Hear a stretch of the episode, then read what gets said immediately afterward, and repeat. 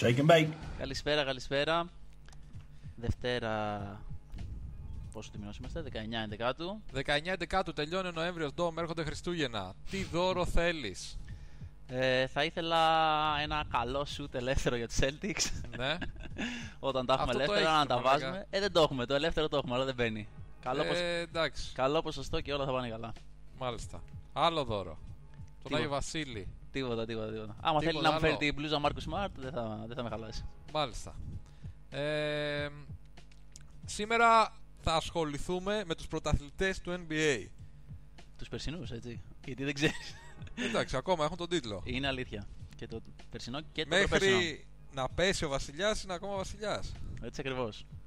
Και πίστεψέ με, η λέξη δεν ήταν τυχαία. Γιατί όπως έχω πει και σε προηγούμενο podcast, με στατιστικά έχουμε αποδείξει ότι ο βασιλιάς φέτος θα ξαναγίνει πρωταθλητής του NBA. Α, καλά, ναι. Για όποιον δεν άκουσε, Ναι, οι Lakers θα πάρουν το πρωτάθλημα. ναι. Ε, ήταν αδιάσυστο το επιχειρη... η επιχειρηματολογία σου. Εντάξει, ήταν advanced stats, έτσι. advanced stats, τα οποία είναι βασισμένα ε, Πόσα χρόνια πίσω; σε πόσα χρόνια, ναι. Δεν θα σας Απίστευτο. πούμε σε τι αναφερόμαστε, να ψάξετε το podcast Ναι, για να ακούσετε γιατί οι Lakers θα πάρουν το πρωτάθλημα. μάλιστα. Ε, οπότε σήμερα θα ασχοληθούμε με τους πρωταθλητές οι οποίοι, όπως είπες και εσύ, βρίσκονται σε μια περίεργη καμπή. Στην πιο περίεργη καμπή τους από τότε που ε, ουσιαστικά ας πούμε πρωταγωνιστούν στο NBA. Σωστά; Ναι, εντάξει, η πιο τρανταχτή στιγμή ας πούμε σε όλη την πορεία ήταν όταν χάσαν το πρωτάθλημα που ήταν η πιο... Ήτανε όμως Ήταν η χρονιά του 73-9 Ναι, αλλά και το ήταν η, χάσαν. πι- ήταν η πιο κακή στιγμή των Warriors. Ή έχεις την εντύπωση ότι τώρα είναι πιο στραβά τα πράγματα; Έχω την εντύπωση ότι τώρα είναι πιο στραβά τα πράγματα και Α, έχεις την μάλιστα εντύπωση. τότε, δηλαδή τελείωσαν τελική Ιούνιο, μπήκε το free agency και πήραν τον Durant. Δηλαδή, αν τότε υπήρξε κάποιο πρόβλημα για 10 μέρες μετά τους τελικούς, ότι α, μήπως δεν είναι τόσο efficient αυτή η ομάδα, δεν ξέρω, και στο, έκανε collapse στους τελικούς. Τάκ, πήρε και τον Durant και έγινε η καλύτερη ομάδα των εποχών.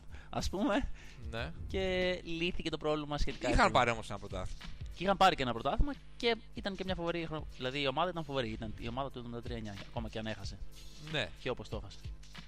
Και όμως τώρα η βδο- η ομάδα του 73-9 και ομάδα που έχει λίγο μια ομοιότητα αυτό που είπες ότι η χρονιά εκείνη ας πούμε ήταν εντάξει η legendary χρονιά για τους ε, ε, για τους Warriors μπήκαν ξέρεις τα γάμισαν όλα πήγαν στα playoff done άντε γεια στατιστικά τώρα αυτά που σου λέω Όποιος δεν καταλαβαίνει τις ώρες Ναι, και advanced θέλει ήταν, το, ε, το advanced γλώσσαρι. ανάλυση τώρα εδώ, δεν μιλάμε τώρα Και τσακ! ναι.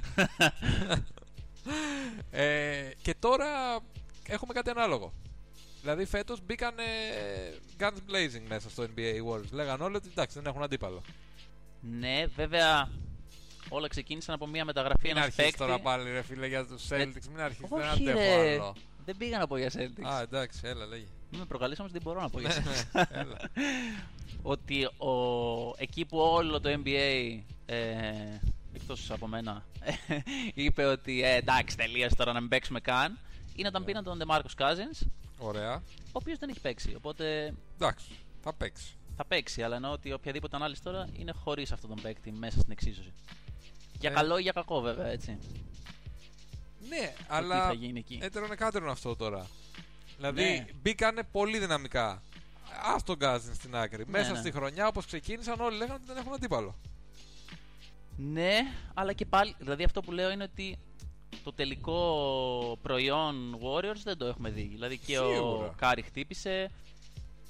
Ναι, άλλα ναι, είναι αλλά- τα προβλήματα. Δεν είναι τόσο αγωνιστικό το θέμα. Αυτό εννοώ. Δηλαδή τώρα μπορεί να κάνουν κάποιες ήττες. Δεν είναι αυτό που προκαλεί το χάος, νομίζω. Ναι, ναι, όχι, δεν, δεν αντιλέγω. Εγώ αυτό που λέω είναι ότι υπάρχει μια ομοιότητα ότι και τη χρονιά του 73-9 όλα είχαν ξεκινήσει και φαινόντουσαν ιδανικά και ρόδινα Ναι, και ξαφνικά ναι, έγινε εννοείται. κάτι. Σωστό. Το ίδιο και τώρα. Σωστό. Σωστό. Ποιος το είχε πάρει το δάχμα τότε; Ο Λεμπρόν. και τα αφήνουμε στο Φυσικά, τραπέζι. Φυσικά είναι αυτά, έτσι, δεν το λέω. τέτοιο. Μην, μην Ε. μου πεις ότι θα πάρουν το πρωτάθλημα με καβαλίε. Δεν ξέρω αν Ναι. γίνει κάτι Και τέτοιο. καλά, τρελό. ε, Πάτε σας όλα τα λεφτά στους καβαλίε. να πούμε μια καλησπέρα στους φίλους που έχουν αρχίσει και μαζεύονται κατά τις χιλιάδες Και εντάξει, είναι πάρα πολλά ήδη τα comments. Ε, Να πούμε γεια στον Κώστα, στον Θανάση, στον Γιώργο, στον Βασίλη, στην Κική. Ε, τι γίνεται στο Στέλιο, στον Τάσο, στον Λευτέρη, στην Νίκη, στον Νίκο. Χαμός, χαμός, χαμός, παιδιά. Γεια σε όλους. Γεια χαρά. Ε, έχουν αρχίσει ήδη τα σχόλια. Να δείτε το Celtics. και Βαρύ. καλά, και Ποιος καλά. θα- Άρχισε τα μπαν. Να πατήσει τα μπαν. Ε, όχι, όχι. Έχουν αρχίσει ήδη τα σχόλια. Με τρέλανε παρα, παρένθεση ε, ότι ένα παιδί στα comments του άρεσε γιατί το βάλε δύο φορές. ότι άρχι- α, του άρεσε να γράφει στα comments ότι είμαστε οι Boston and Celtics. Ωραίο αυτό. Μου άρεσε πάρα Ήταν πολύ. καλό. Ήταν καλό, αλλά επειδή το ξανάβαλε, δεν μου άρεσε ότι. ξέρεις, τώρα θα σα το πετάω. Ξέρεις Κάτα λίγο κάτι. και λιγάκι. Αλλά ήταν πετυχημένο, μου άρεσε. Ήταν πολύ ωραίο αυτό γιατί μας το είπε και λίγο εριστικά ουσιαστικά ναι, νομίζω. ναι, ναι, ναι. Ε, και. Και μου άρεσε γιατί έκρασε και White Bamba. Ναι, ήταν ρε και από φίλε. Bulls, ρε φίλε. Και Αυτό, του λέω, αυτό. δεν θύχτηκαν μόνο οι Celtics, φίλε, θύχτηκαν και οι Bulls. ε, λοιπόν, Wizards λέει πάτησαν το κουμπί. Λοιπόν, άκου τέλειο.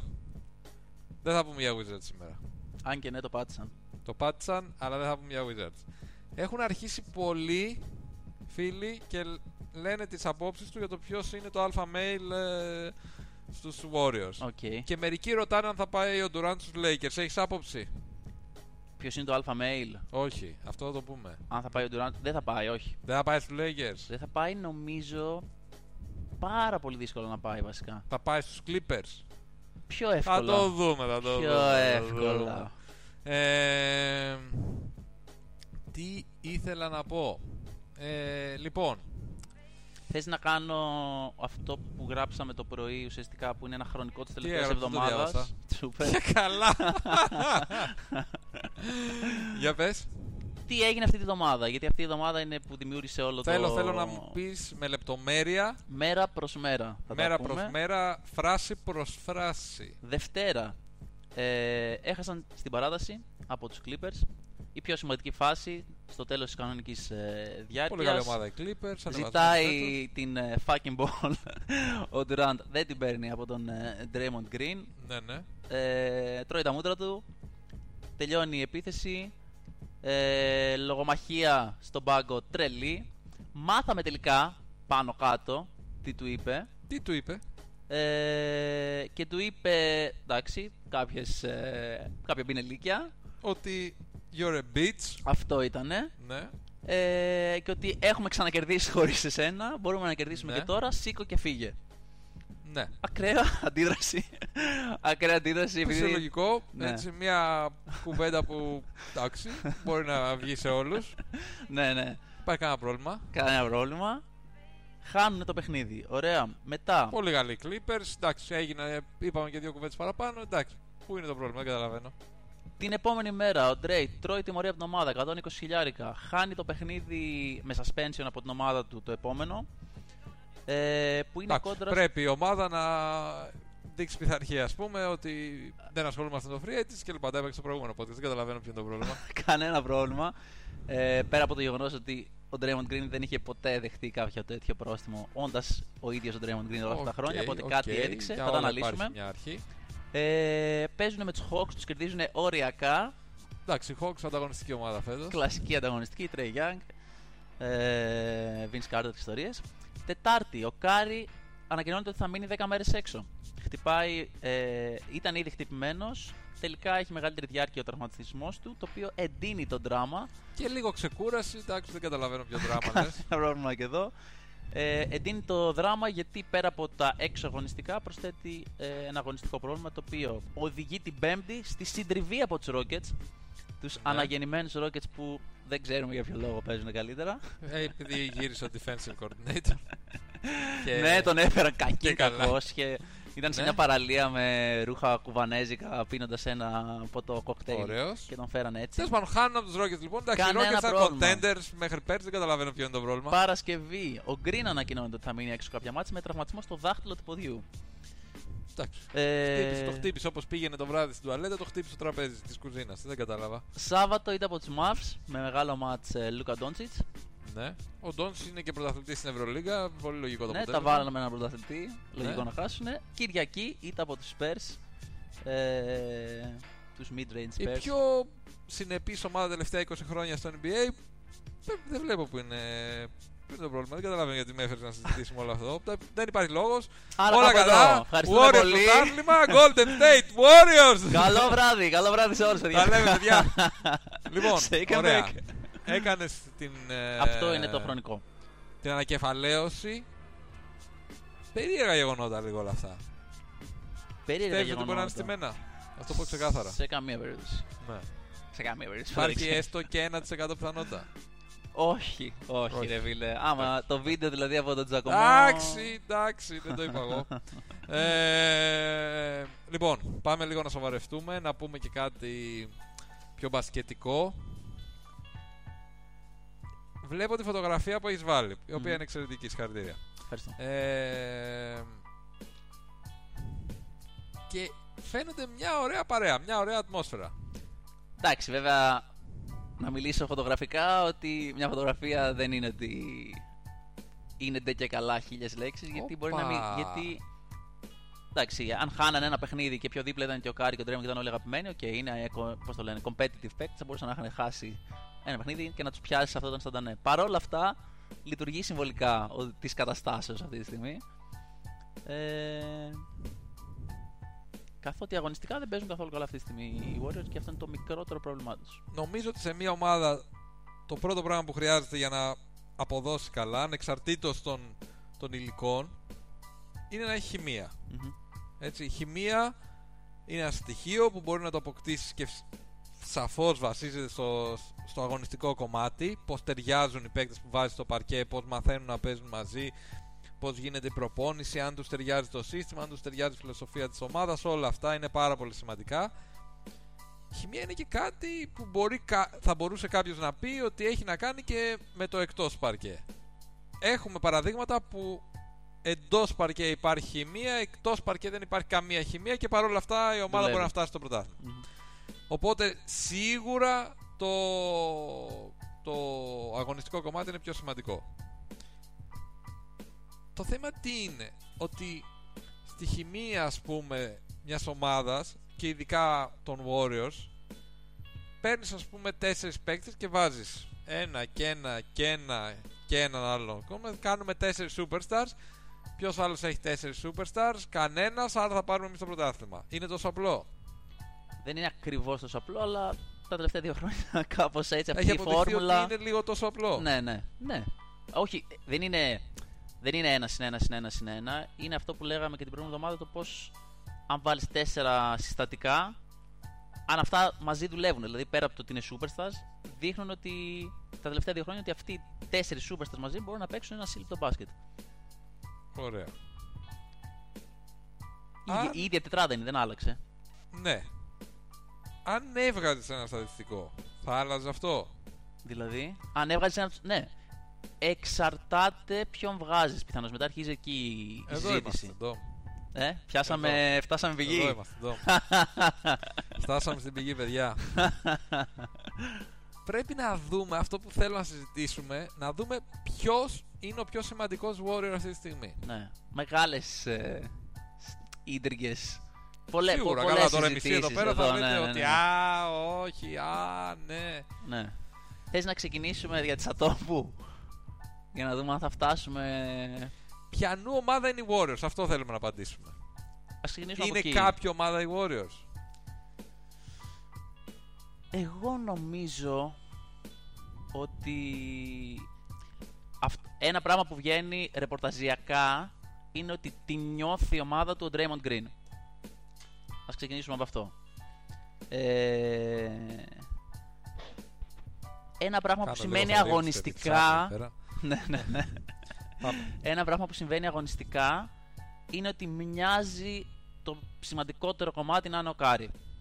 Έτσι. Ωραία Νομίζω ότι σε όλα αυτά ο Clay είναι μια σταθερή αξία που δεν είναι όμως το first piece Ναι χωρίς απαραίτητα να μην είναι ένα piece που αν το βγάλεις ε, δεν γίνεται μια ομάδα αρκετά χειρότερη Ωραία ε, και ο Durant πιθανώς να είναι ατομικά ο καλύτερος παίκτης και αυτό είναι debatable αλλά είναι ένας φανταστικός παίκτης. ε, δεν είναι δικιά του ομάδα Δεν είναι σίγουρα δικιά του ομάδα. Ναι. Και γι' αυτό, ας πούμε, κλείνοντας όλο αυτό, θα έλεγα ότι αν κάποιος έσπαγε την τετράδα θα ήταν ο Durant. Πρώτα από οποιονδήποτε άλλο. Ναι. Πώς, ε, πώς το βλέπεις; Ε, Ποιανού ομάδα είναι οι Warriors; Ας ξεκινήσουμε από εκεί για σένα. δεν έχω αποφασίσει. Ήλπιζα να το βρούμε σήμερα μαζί. Ποιανού ομάδα δεν είναι οι Warriors; Δεν είναι ομάδα του Clay Thompson. Δεν είναι ομάδα του Clay Thompson. Γιατί δεν είναι και ο τύπος ο οποίος θα Δεν νομίζω είναι η ότι ομάδα του. Θέλει Ναι, ο αυτό Klay Thompson ακριβώς. να είναι η ομάδα του. Νομίζω ο Clay Thompson θέλει να έχει το σκύλο του. Ναι, ένας χαλαρός, ωραίος τύπος. Ναι. Ε, Χωρίς πολλές βαβούρες, χωρίς πολλά τσακώματα. Παίξουμε το τώρα τι μπασκετάκι θέλετε; μας. Αυτό. Τι θέλετε και μεταλλίζετε; Αυτό θέλει να τους πει ουσιαστικά. Ε, Είναι η ομάδα του Durant. κοίτα. Είπα κάτι, θέλω να τους πιάσουμε έναν ένα. Ναι, όχι, γιατί τον θεωρώ τον πρώτο για τις ατόπου που θα πούμε όχι. Λοιπόν, ο, ο Clay Thompson είναι ένας πάρα πολύ καλός παίκτης. Μμμ. Two Πάρα way. πολύ καλός παίκτης. Εξαιρετικός σουτέρ, τους καλύτερους όλων των εποχών. Πολύ καλός αμυντικός. Εξαιρετικός αμυντικός. Top ναι, 5 ας ναι, πούμε. ναι, οκ, οκ, οκ. Ε, εξαιρετικός αμυντικός, να σου το δώσω. Πολλές ομάδες θα θέλανε έναν τέτοιο παίκτη σαν τον Clay Thompson. Όλες. Σωστά. Πόσες ομάδες θα τον θέλουν σαν πρώτο σταρ; Λίγες, κατ' εμέ. Είναι θέμα πιο πολύ character. Ενώ Ναι. ότι... Δηλαδή αν είναι το νούμερο ένα πίσω, εντάξει. Αν είναι το νούμερο ένα πίσω και έχεις άλλους τέσσερις ε, All-Stars, ξέρω εγώ, μπορεί να βγαίνει η φάση. Ναι, Και εδώ υπάρχει πάλι στο μυαλό μου η Celtics. ναι. Ε, αν έχω δύο superstar με διάδα με τον Clay, δύσκολο να πας για πρωτάθλημα. Πιο εύκολα πας με τον Curry ή τον Durant, τέλος πάντων. Σίγουρα. Και επίσης ο Clay είναι ένας τύπος ο οποίος δεν έχει κληθεί. Δηλαδή είναι ένας φοβερός εκτελεστής. Αλλά δεν είναι ο παίκτης που έχει κληθεί να πάρει αποφάσεις. Σωστό. Δηλαδή ο Clay το έχουμε δει, το έχουμε βάλει και εμείς στη σελίδα μας. Ε, έχει βγει και πολλές φορές στατιστικά του NBA. Ένας παίκτης ο οποίος μπορεί σε ένα παιχνίδι να βάλει 40 πόντους και να έχει την μπάλα στα χέρια του για 40 δευτερόλεπτα. ας Ναι, πούμε. ναι, ναι, ναι, ναι, ναι. Και έτσι έγινε κιόλας πρόσφατα. είναι πολύ δύσκολο για έναν παίκτη να είναι ηγέτης μιας ομάδας χωρίς να έχει την μπάλα στα χέρια του. Και αν δεις οι υπόλοιποι τρεις, είναι παίκτες που, κλει- ε, που συστηματικά παίρνουν αποφάσεις.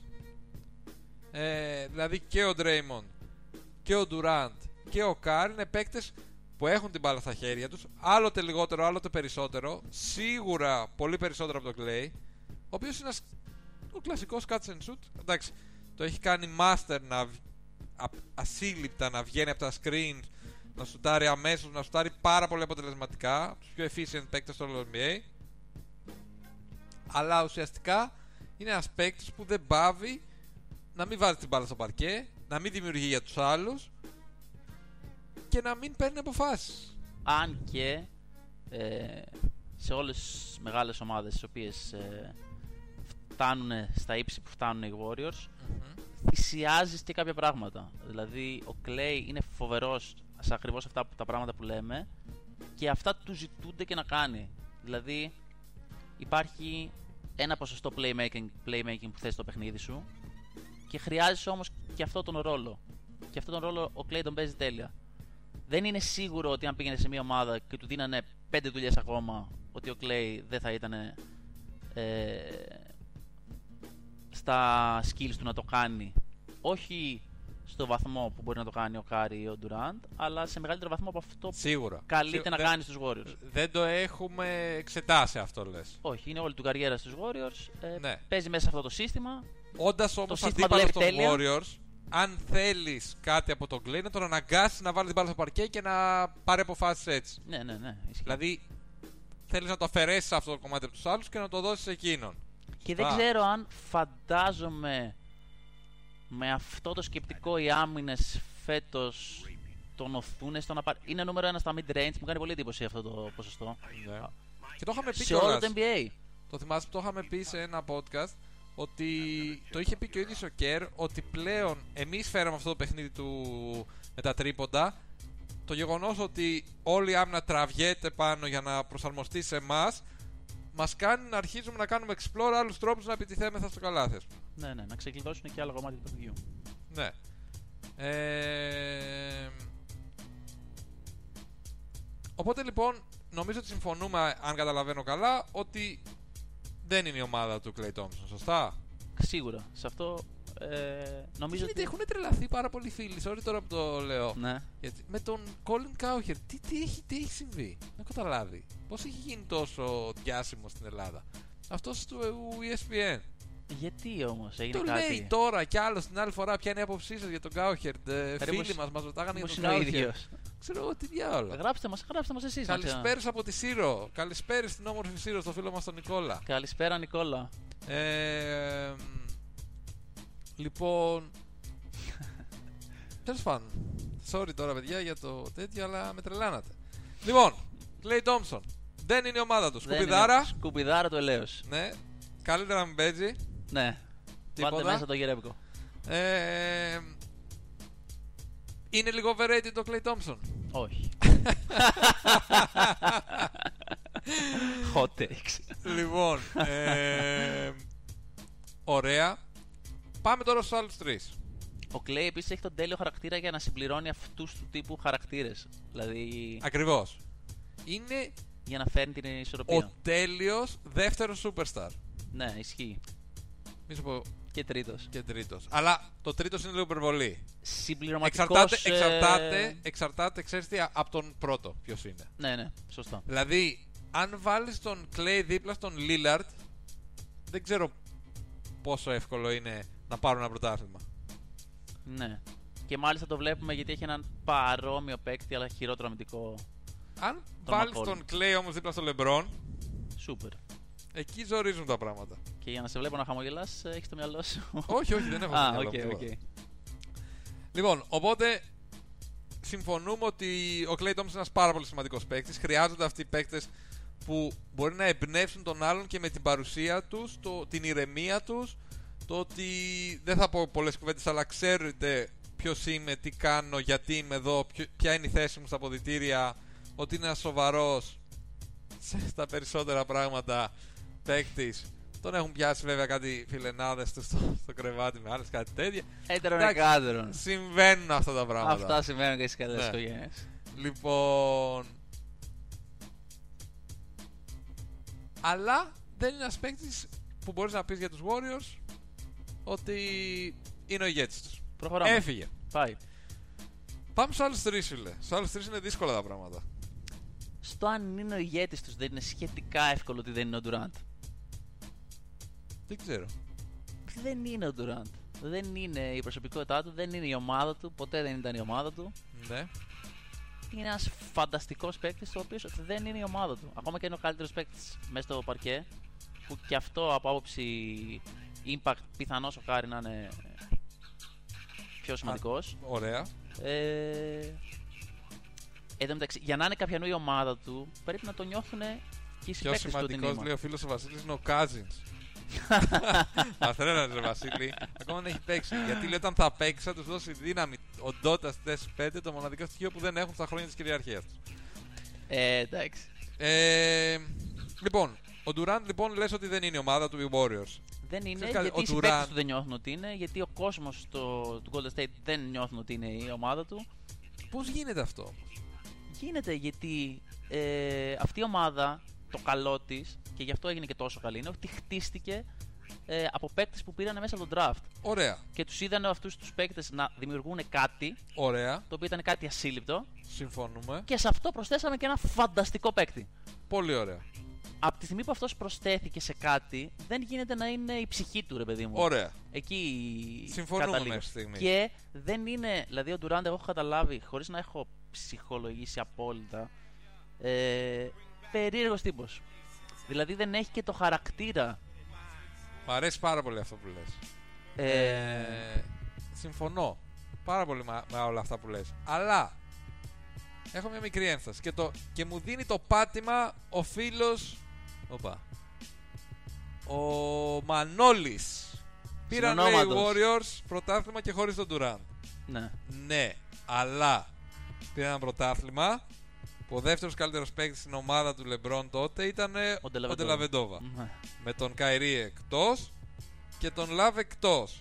Ναι, ναι. Και σου λέω εγώ τώρα, αν έπαιζαν full οι Cavaliers εναντίον των Warriors χωρίς τον Clay και τον Draymond υπήρχε ποτέ περίπτωση να σταθεί έστω να σταθεί η ομάδα απέναντι στους Cavs του LeBron Όχι, ναι. Και χωρίς να είναι. δεν θα κάποιο ήταν LeBron το καν πα- κοντά Ναι, ναι. Αλλά για κάποιο λόγο, και αυτός ήταν και ένας από τους λόγους που είχαμε, αν θυμάσαι, μία έντονη ε, συζήτηση το καλοκαίρι ναι. Α, στην καλά. Ικαρία, Ναι, ναι. σε μία ταβέρνα εκεί πέρα. Με φοβερή ραγκού, Ναι. μακαρονάδα. Ε, ε, είχαμε πολύ έντονη συζήτηση γιατί έλεγα ότι στο Λεμπρόν δεν χαρίζεται τίποτα Α, ναι, ναι. Ήμουν Δηλαδή, όταν ο Λεμπρόν χάνει το πρωτάθλημα, γιατί η άλλη ομάδα είναι μία από τις κορυφαίες, αλλά η δικιά του παίζει χωρίς τους δύο καλύτερους παίκτες μετά από αυτόν. Και δεν έχει δικαιολογία. Ναι, δεν είναι δικαιολογία το Λεμπρόν, θα έπρεπε να το έχει πάρει. Ενώ όταν το παίρνει ο ίδιος απέναντι σε όλους, λες εντάξει, έχει και τους άλλους δύο μωρέ. Ναι, ισχύει full. Όχι, εγώ ήμουνα. Συμφωνούσα για τα πρακτικά. Μαζί σου ήμουνα. Λοιπόν, ναι, ναι, ισχύει αυτό. Και γι' αυτό. Και γι' αυτό Και κιόλας. καλά. Και... ε,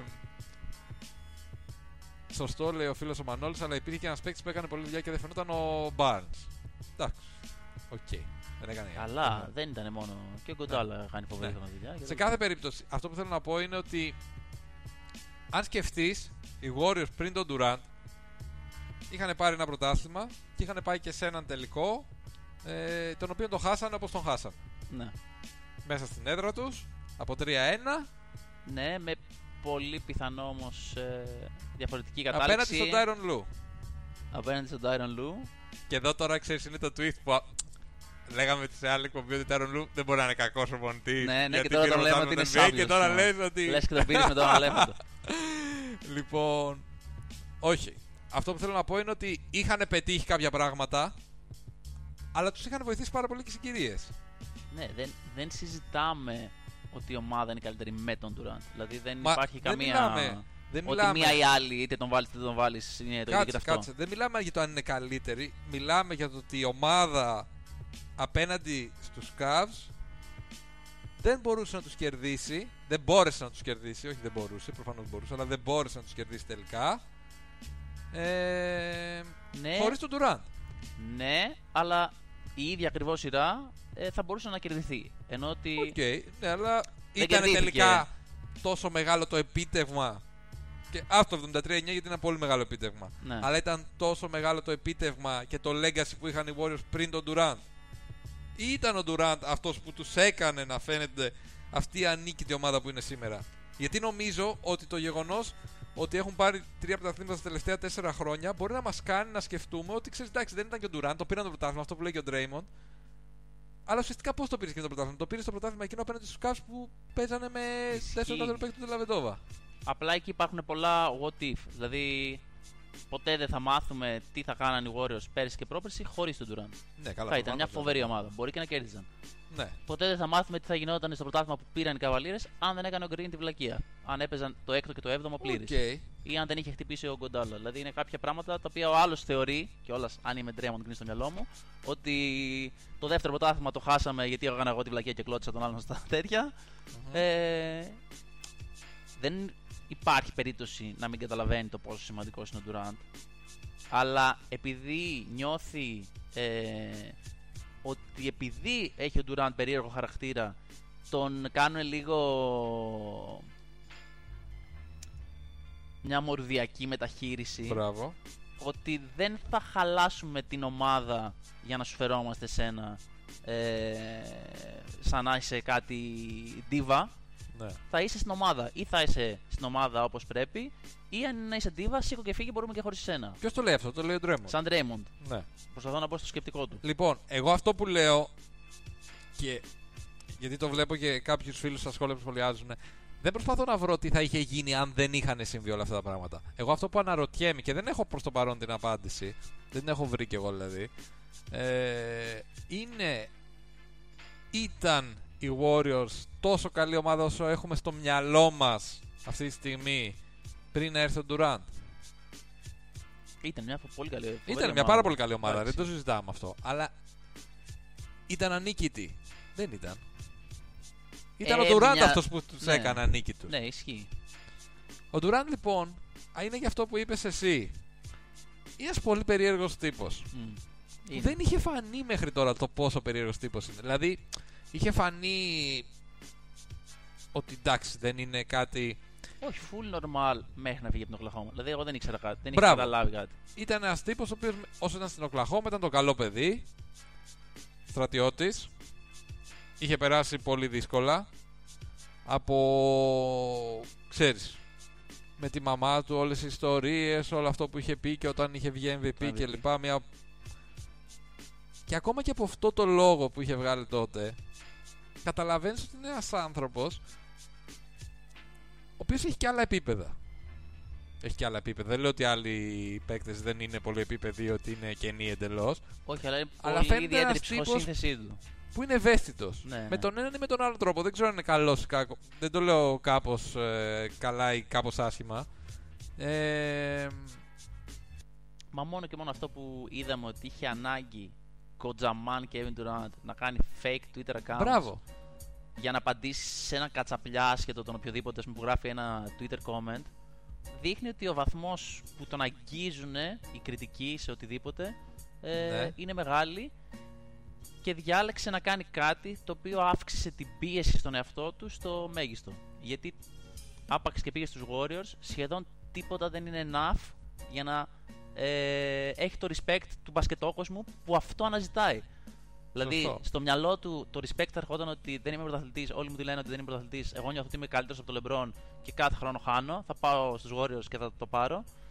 Πήγα στους Warriors, πήγε σε μια υπερομάδα. Δεν έχει. Δηλαδή, ακόμα. Τι να σου πω, και από μένα. Δεν νιώθω ότι το legacy του, αν πάρει άλλα πέντε πρωταθλήματα με τους Warriors, είναι αυτό το οποίο θα ήθελε ο ίδιος. Ναι. Και αυτό φαίνεται ότι πάρα πολύ. Δηλαδή, το βλέπεις πάρα πολύ. Δηλαδή, κάνει Instagram comments κάτω από άσχετους δημοσιογράφους. Ε, Τρελαίνεται. τρελαίνεται. Και φαίνεται πλέον. Δηλαδή αυτό το διάβαζα από δημοσιογράφους ε, στην Αμερική ε, που προσπαθούσαν να εξηγήσουν λίγο την προσωπικότητα του Durant ότι είναι ένας τύπος ο οποίος παρότι φαινόταν ξέρεις, το καλό παιδί, αυτό που λέγαμε που τα έκανε όλα σωστά που ήταν πάντα αυτός που έπρεπε ότι ήταν ένας τύπος ο οποίος έχει θυμό μέσα του ρε παιδί μου Ισχύει, έχει ναι. κάτι που βράζει μέσα του, πώς να σου το πω. Και έχει αυτή την ανάγκη να αποδείξει ότι ξέρεις, δεν ξέρετε ποιος είμαι εγώ και θα σας δείξω ποιος είμαι. Μμμ. Θα σας δείξω ότι είμαι καλύτερος, θα σας δείξω ότι από το Λεμπρόν είμαι καλύτερος. Και νομίζω ότι αυτό είναι κάτι που στην καριέρα του τον έχει στιγματίσει. Ότι θέλει να αποδείξει ότι είναι καλύτερος από το Λεμπρόν. Και σου λέει ποια είναι. ο- Και για νομίζω ότι Η ήταν οδός και του. σημαντικός λόγος που πήγε στους Warriors ότι έχασαν από τον Λεμπρόν. Δηλαδή, αυτοί δεν μπορούσαν να τον κερδίσουν. Θα πάω εγώ για να τον κερδίσουμε. Μμμ. Κάπως έτσι. Νομίζω ότι ο Λεμπρόν είναι ένας παίκτης που τον έχει επηρεάσει πάρα πολύ. Το βλέπεις και όταν παίζουν αντίπαλοι ότι υπάρχει αυτό το πράγμα. Ναι. Αυτό βέβαια θα μπορούσε να είναι και θετικό έτσι. Δηλαδή, ναι, το μα δεν το, κίνητρό δεν το του- λέω. Τίποτα από όλα αυτά που λέω δεν τα λέω ως αρνητικά. Όχι, όχι. Τα λέω λίγο σουδέτερα που ο Ναι. καθένας τα ερμηνεύει όπως θέλει. Μμμ. Ο Ντουράντ είναι μια πολύ ενδιαφέρουσα προσωπικότητα για μένα. Ισχύει. Είναι ένας παίκτης που είναι μια πολύ σχηδής προσωπικότητα. Είναι. Ε, δηλαδή βλέπεις ότι πίσω από αυτό, πίσω από αυτήν την εικόνα υπάρχουν κι άλλα. Και εμένα αυτό μου αρέσει. Ισχύει, ισχύει. Ε, ακόμα και αν μπορεί να έχει ας πούμε και κάποιες προβληματικές συμπεριφορές για την ομάδα του, εμένα αυτό μου αρέσει γιατί το κάνει περισσότερο ανθρώπινο. Ναι, ναι. Δηλαδή με τρελαίνει που αυτό που λες, ένας παίκτης αυτού του επίπεδου αναγκάζεται να κάνει Twitter account για να απαντήσει στους haters. Είναι τρελό, είναι Είναι τρελό, τρελό. δηλαδή άμα το δεις ψυχογραφικά ας πούμε, είναι τρελό. Μμμ. Και γι' αυτό τον κάνει πάρα πολύ ενδιαφέροντα τύπο. Και νομίζω ότι είναι από αυτούς τους τύπους που δυστυχώς έτσι όπως τα έφερε η ζωή, ξέρεις, μεγάλωσαν δύσκολα συνή... συνήθισε κάπως να πρέπει να τα έχει όλα σωστά για τον ίδιο από όταν είναι 19 χρονών ας πούμε που θεωρείται από τα μεγαλύτερα prospects τότε. Αυτός και ο Όντεν από τα μεγαλύτερα prospects στο NBA ε... και ο Όντεν εντάξει ήταν και λίγο λίγο πιο αφελής ας το πούμε έτσι. Ήταν ο Όντεν λέει ο μόνος παίκτης ο οποίος όταν μπήκε στο NBA και ρωτούσε τους άλλους ήταν από τους λίγους που δεν είχαν πάρει κάποια αμοιβή στο κολέγιο κρυφή, κάποιο αυτοκίνητο. Αλήθεια. και λέει, καλό, όντως λέει, εσείς είχατε πάρει. και του λέγανε, καλά, είσαι ένα ζώο. και αυτός δεν είχε πάρει τίποτα. Θεός. Και δεν είχε πάρει. γιατί δεν το ζήτησε ποτέ, δεν το σκέφτηκε ότι συμβαίνει. Και άλλοι κυκλοφορούσαν με τα τζιπ, ας πούμε, και αυτός ήταν νούμερο ένα στο draft και δεν είχε τίποτα. Τέλος πάντων. Ε, Δεν τον πήγε τον Όντερ γενικά. λέει δεν ο, τον ο πήγε. ευθύνη. Απλά τεμπέλης, λέει ο Ντουράντ. Σίγουρα Άδικα. δεν είναι τεμπέλης. Δεν υπάρχει. Σίγουρα δεν είναι τεμπέλης. υπάρχουν αυτά τα σχόλια. Ναι. Τι τεμπέλης στον Ντουράν. Ε, λοιπόν, αυτό που λέμε λοιπόν είναι ότι. Αυτό που προσπαθώ να πω είναι ότι ο Ντουράντ είναι ένας τύπος ο οποίος έπρεπε πάντα να, τα- να κάνει τη σωστή επιλογή. Να είναι σωστός κοινωνικά, να είναι σωστός μπασκετικά, να είναι σωστός αθλητικά, από άποψη marketing, από άποψη όλα αυτά που κάνει. Μπήκε σε μια μικρή αγορά όπως η Οκλαχώμα μετά από το Seattle και όλο αυτό που έγινε, τη μεταφορά από, από την πόλη, ξέρεις, ε, κλπ. Και έπρεπε να αποδείξει ότι είναι ο καλύτερος στο NBA, στο μυαλό του.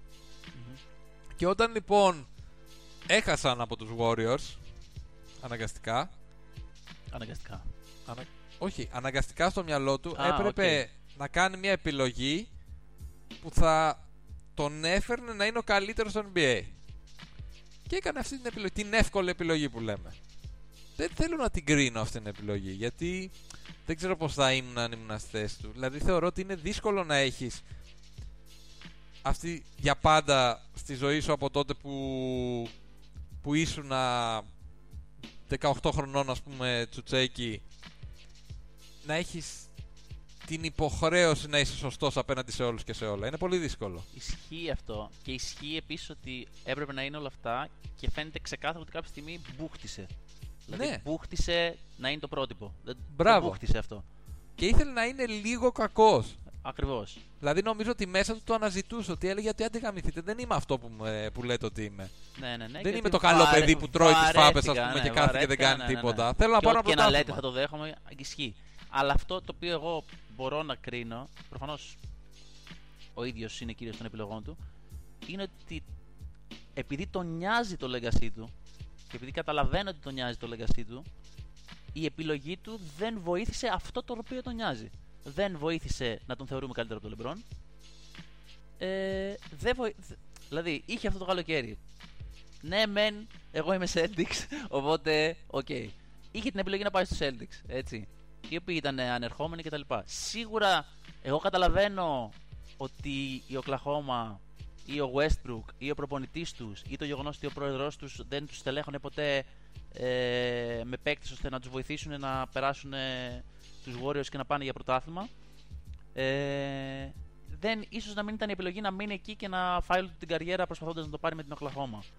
Για το legacy του, ότι δεν, επειδή ήταν και free agency, δεν, δεν ήταν trade, είχε δυνατότητα να πάει οπουδήποτε, στο καλύτερο δυνατό περιβάλλον, το οποίο να μην είναι οι Warriors, γιατί όλοι θεωρούσαν ότι είναι μια υπερομάδα, ακόμα και αν αυτός ουσιαστικά την έκανε υπερομάδα, δεν βοήθησε το legacy του. Και γι' αυτό πιστεύω ότι είναι ο πιο πιθανός να φύγει, γιατί αν το έχεις συνειδητοποιήσει, δεν τον νοιάζουν οι Warriors, δεν είναι να κάνουμε την... δεν τον νοιάζει να γίνουμε η καλύτερη ομάδα όλων των εποχών, όσο πιστεύω τον νοιάζει ε, να αποδειχτώ ότι είμαι ο καλύτερος παίκτης όλων των εποχών. Και αυτό πιστεύω ότι είναι πολύ πιθανό να τον αφήσει το να φύγει το καλοκαίρι, ειδικά άμα κερδίσουν. Γιατί αλλιώς ξεκλειδώνεται ένα καινούριο challenge. Πώς μπορείς όμως, ρε φίλε, να πεις, δηλαδή, άμα, μην, άμα μένανε οι Warriors ενωμένοι, μπορεί να πάρουν 5 στα 7 πρωταθλήματα. Μπορεί να πάρουν 5 7. Και ποτέ αυτή η ομάδα δεν θα είναι του Durant. Δεν θα είναι η ομάδα του Durant. Ναι. Μπορεί να πάρει 5 finals MVP και πάλι δεν θα είναι η ομάδα του Durant. Σ- Και ακόμα Δεν είναι λίγο αχάριστο αυτό; είναι αχάριστο. Αλλά δεν παίζει με Γιατί άσχετους. κακά τα ψέματα, ο Durant στα δύο τελευταία πρωταθλήματα των Warriors ήταν ο MVP. Στο τελευταίο, εγώ νομίζω ότι μπορεί να ήταν και ο Κάρι. Δηλαδή, έτσι όπως είδε τους τελικούς πιο πολύ Οκ, πιστεύω τον ναι, Κάρι, αλλά μία όταν ή η άλλη. μπάλα. Ξέρεις, ψηλοέκει. Εντάξει, το τελευταίο ήταν και 4-0, αλλά τα έγινε ποτέ στο κρίσιμα τελευταίο, σου αλλά οκ. Ναι, τα ναι, έβαλε ναι. ο Durant και τις δύο Ναι, φορές. Εντάξει, δεν το συζητάμε ότι είναι φοβερός. Ναι, δε, τα έβαλε ο Durant. Νιώθεις, Δεν ότι είναι άδικο νιώθεις να ότι είναι η λες. ομάδα του Durant.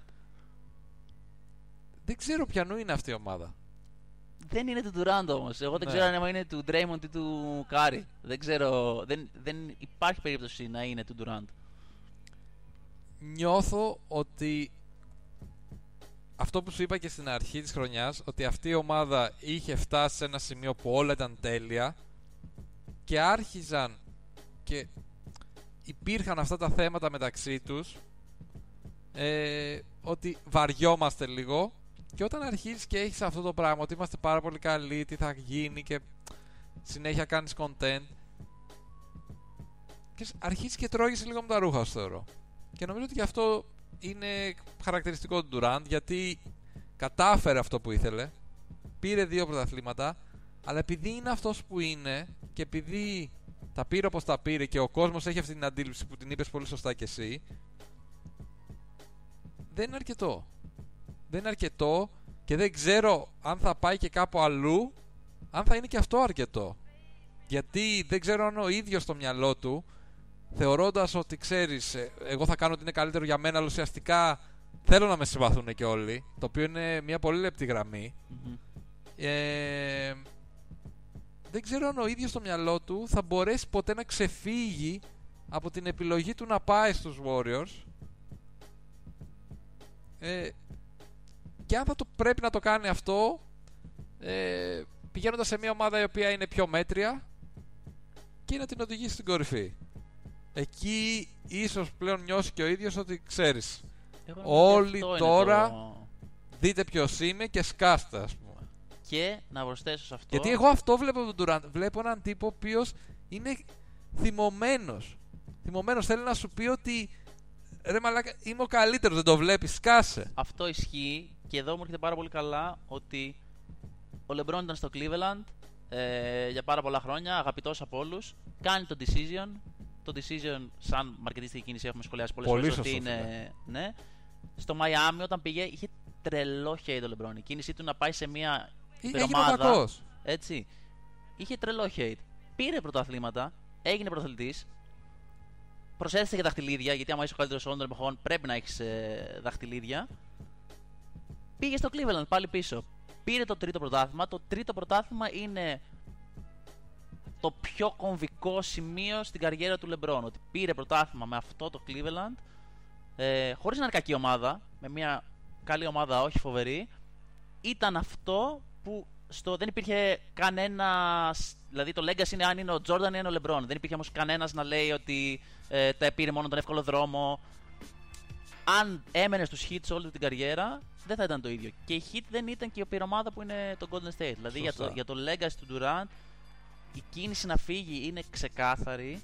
Και πάλι το λέω αν κερδίσει. Γιατί αν για κάποιο λόγο φανεί ότι πλέον δεν είμαστε αυτή η υπερομάδα και το να ξανακερδίσουμε είναι κάποιο challenge, εκεί οποιαδήποτε νίκη έχει το, το απαραίτητο respect ε, ότι έκανες κάτι πράγματι. Αυτό που, αυτό που κέρδισες του χρόνου, ξέρω εγώ, είναι πράγματι κάτι για το οποίο είσαι φοβερός που το κατάφερε ή μπορεί να είσαι ο καλύτερος όλων των εποχών. Α, Σε αυτό το σημείο να πούμε επίση ότι, ο Λε- ότι ο Durant είναι άρρωστος με τον μπάσκετ. Ναι, ναι. Λένε ότι από τους παίκτες του NBA αυτή τη στιγμή είναι ο, ε, από τους top παίκτες σε ιστορία του NBA. Δηλαδή ότι αν μιλήσεις μαζί του θα σου πει ότι ναι, ξέρω εγώ, ο Bill, Ra- εντάξει όχι ο Bill Russell, τώρα τι να σου πω, Bernard King ή ότι ο Archibald ή ότι ο όποιος ας πούμε τότε, ξέρεις σε εποχές που ήταν αγέννητος Αφού είναι ρε τεμπέλη και κάθεται και βλέπει μπάσκετ όλη Ναι. μέρα. ρε, όλη μέρα εγώ στο τεμπέλα ρε μαλάκα, κάθεται και βλέπει YouTube όλη μέρα. Κάνε καμιά δουλειά, ρε γελίο. Ε, ξέρεις, έχει διαβάσει και διαβάζει συνεχώς για το άθλημα. Το λένε όλοι ότι είναι junkie του μπάσκετ. Και ίσως, δηλαδή, και αυτό ακόμα με κάνει και τον δηλαδή και εγώ όταν είχε φύγει ο Durant, όπως και το ίδιο με τον LeBron, έλεγα ότι έλα μόνο το μαλάκα τώρα που πήγε εκεί και γάμισε στο NBA και ήταν, έκανε μια ομάδα που είναι cheat. Αλλά εκ των υστέρων έχω ας πούμε συμπαθήσει πάρα πολύ και τους δύο γιατί βλέπω ότι είναι άνθρωποι, ότι είναι παρότι το ασύλληπτο stardom Ναι, αυτό ναι. που έχουν, ότι είναι άνθρωποι. Έτσι. Ότι δηλαδή Δεν είναι δεν, απλά τους οι κάνει σούπερ drive ήρωες. ότι θα πάρει περισσότερα λεφτά ή ότι τέτοιο. Αλλά τους κάνουν drive συναισθήματα που εγώ που είμαι σε σχέση με εκείνους ας πούμε ένας τύπος στην Ελλάδα που απλά βλέπει το NBA μπορώ να καταλάβω και να πω ότι ρε φίλε κοίτα τον τι νιώθει. Κοίτα τον θα μου πει κάποιος εντάξει, μωρέ πήγε για τα λεφτά, εντάξει, όλα είναι marketing. Δεν το πιστεύω. Αλήθεια όχι, δεν το δεν πιστεύω. Πιστεύω ότι πολλά πράγματα ε, ήταν βγαλμένα από το χαρακτήρα του και από τα βιώματά του και από τόσο έχει χτίσει το χαρακτήρα του τόσα χρόνια. Και αυτό η οργή και ο θυμός που βγάζει τώρα νομίζω ότι είναι και αυτό ίδιον ενός ανθρώπου ο οποίος ξέρεις, σου λέει αρκετά ρε φίλε. Εγώ είμαι ο πιο σημαντικός γιατί δεν το βλέπετε. Και θυμώνει που δεν τον βλέπουν οι άλλοι ως έτσι. Και που δεν του δίνουν τον σεβασμό που Ναι. αναζητά. Και νομίζω ότι στο τέλος της ημέρας ίσως αυτός θα είναι και ο, και ο λόγος που θα φύγει από τους Warriors. Μμμ.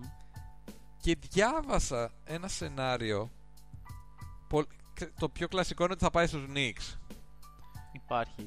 Υπάρχει πολύ μεγάλη φημολογία γύρω από αυτό. Αυτό που λέγανε κάποιοι είναι ότι ο Durant που διαβάζει και μαθαίνει όλα τα transactions και μαθαίνει όλα ξέρεις αυτά για το NBA δεν υπάρχει περίπτωση να πάει σε ένα franchise που είναι τόσο κακά οργανωμένο όσο οι Knicks. Μμμ. με τόσο κακό owner κλπ. Και ότι το franchise που θα μπορούσε να τον τραβήξει πάρα πολύ είναι οι Clippers. Λόγω Γιατί- ίσως αυτά που λέγαμε την προηγούμενη φορά. Ναι, και γιατί θα ήταν ένας τρόπος, θα ήταν στην ίδια πόλη με τον LeBron. Και θα ήταν ένας τρόπος να το αποδείξει και στον εαυτό του και στον κόσμο και στο LeBron και σε όποιον ότι ξέρεις, ήρθα στους Clippers που ιστορικά είναι ένα σωματείο, ένα franchise σωματείο.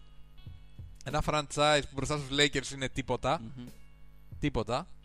Και θα το κάνω εγώ ιστορικό. Ε, και ήρθα και θα σε κερδίσω και θα πάω να πάρω το πρωτάθλημα με τους Clippers. Και οι Clippers έχουν φυσικά και πολύ καλά κομμάτια. Μμμ. Αν Και το πάρουν ως διοίκηση. free agent, Ναι, έχουν πολύ καλά κομμάτια και δεν χρειαστεί να θυσιάσουν κάποια από αυτά. σωστό. Οπότε.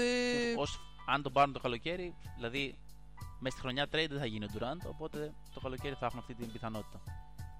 Ναι. Και μου φαίνεται πολύ τέτοιο αυτό το σενάριο. Πολύ πιθανό. Πολύ πιθανό. Μου φαίνεται πολύ λογικό. Το καλοκαίρι θα έβαζε τα λεφτά σου ότι θα φύγει ανεξαρτήτως το που θα πάει. Πιστεύω ότι ναι, θα φύγει. Το πίστευα και πριν να γίνει όλη αυτή η ιστορία. Πιστεύω, πίστευα ότι θα ήθελε μια νέα πρόκληση. Εγώ πάντα η πισινή που κρατάω είναι αν το χάσει.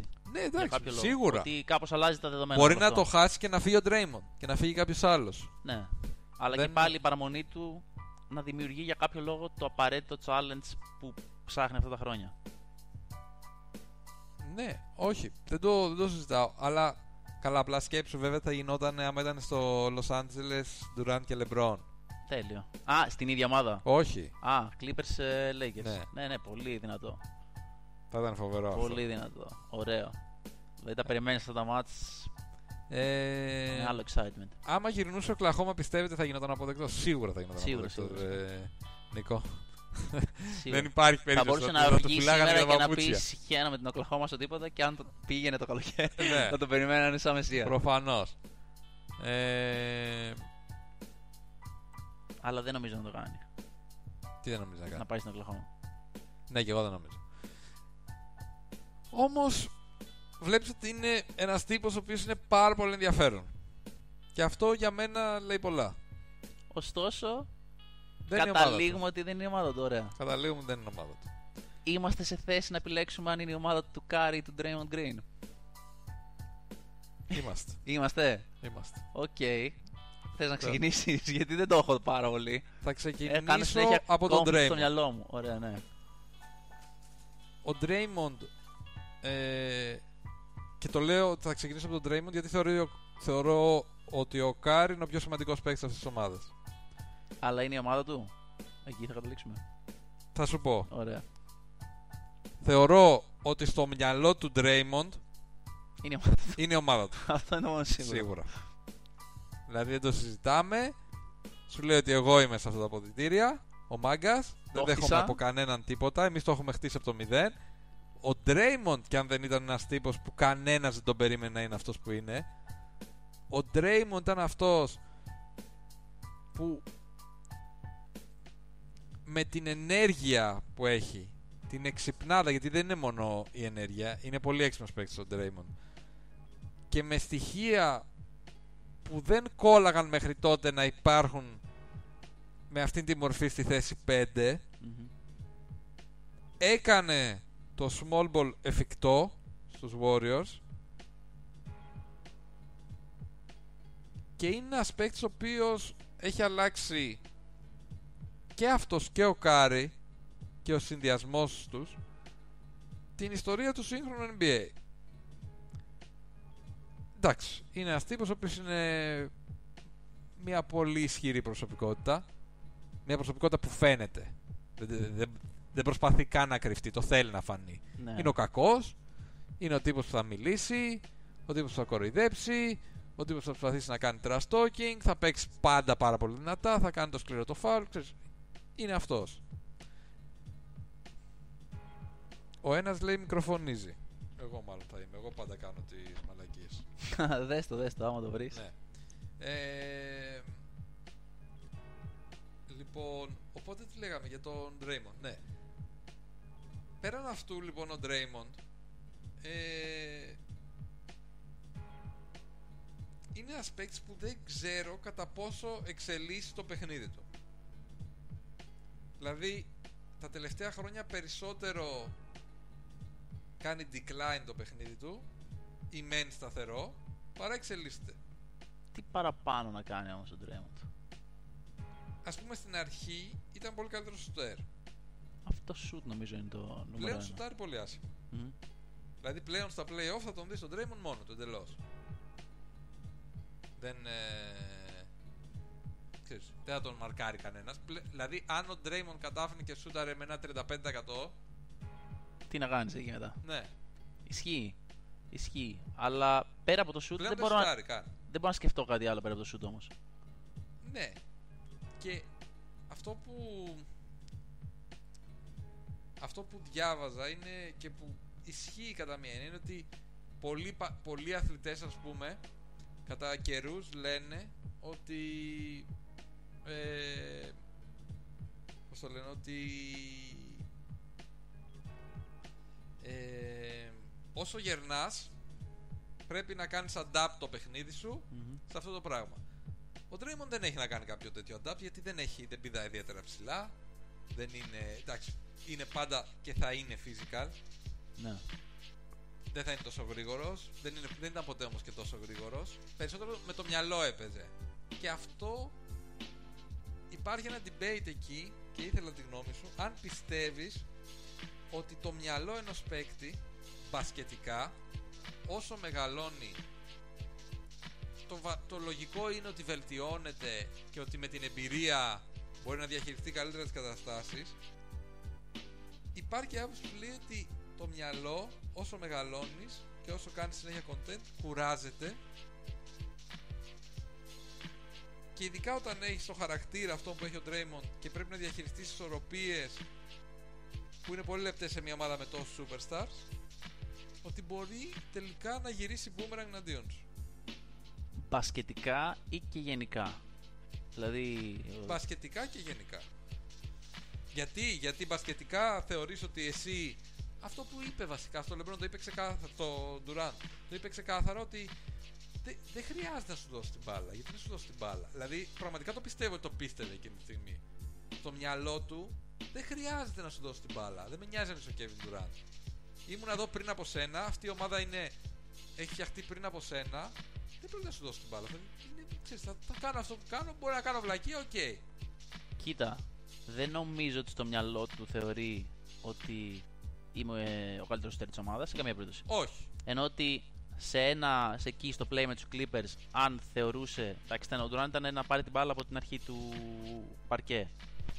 Αν για κάποιο λόγο έβλεπε τον Durant μόνο του δίπλα του και ήταν και ο ίδιος μόνος του και είχε χρόνο να του δώσει πάσα στο τρίποντο πες, θα του την έδινε να σουτάρει. Ναι, αλλά δεν είναι ο τύπος που σου λέει ότι εγώ δεν θα πάρω την μπάλα να την κατεβάσω γιατί έχω τον Kevin Durant δίπλα μου. Όχι, ισχύει, αλλά δεν είναι και ο τύπος ο οποίος αν θεωρούσε το σωστό μπασκετικό play εκείνη τη στιγμή να δώσει την μπάλα, δεν θα την έδινε. Τώρα υπάρχει μία.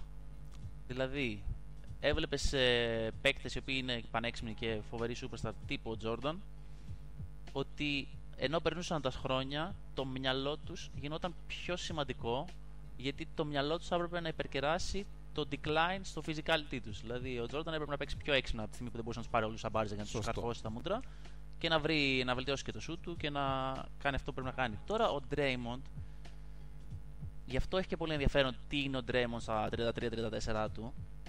Το physicality του είναι το νούμερο ένα στοιχείο του. Δηλαδή πέρα και το μυαλό του προφανώς, αλλά αυτή η ενέργεια που βγάζει στο παιχνίδι του είναι και στοιχείο νεαρότερων παιχτών. Δεν είναι τόσο εύκολο να παίξεις αυτό το ρόλο σε μεγαλύτερη ηλικία ή μπορεί να τον παίξεις στο βαθμό που τον παίζει ο Ιγκοντάλα, που δεν είναι ο βαθμός του Draymond, αλλά είναι ένας παίκτης ο οποίος θα σου κάνει πάρα πολύ καλή άμυνα, θα κάνει πάρα πολύ καλά τα switch, θα παίξει σωστά, θα βγάλει ενέργεια, αλλά σε έναν βαθμό πιο κάτω. Ε, δεν θεωρώ ότι με τα χρόνια θα κουραστείς και δεν θα παίρνεις τις σωστές μπασκετικές αποφάσεις. Πιο πολύ θεωρώ. Εγώ είμαι πιο πολύ της άποψης ότι η εμπειρία θα μετρήσεις στα υπέρ σου. Δηλαδή, αν ο Draymond το χάσει, θα είναι γιατί ε, είναι τόσο μοναδικός στο βαθμό ενέργειας που παίζει κάθε βράδυ, που αν αυτό το πράγμα μειωθεί, το maximum του δεν θα είναι το ίδιο που έχει τώρα. Ε, οπότε θεωρώ ότι η εμπειρία σε γενικές γραμμές λειτουργεί υπέρ. Λειτουργεί υπέρ. Σε κάθε παίκτη βέβαια είναι και μια ξεχωριστή ιστορία.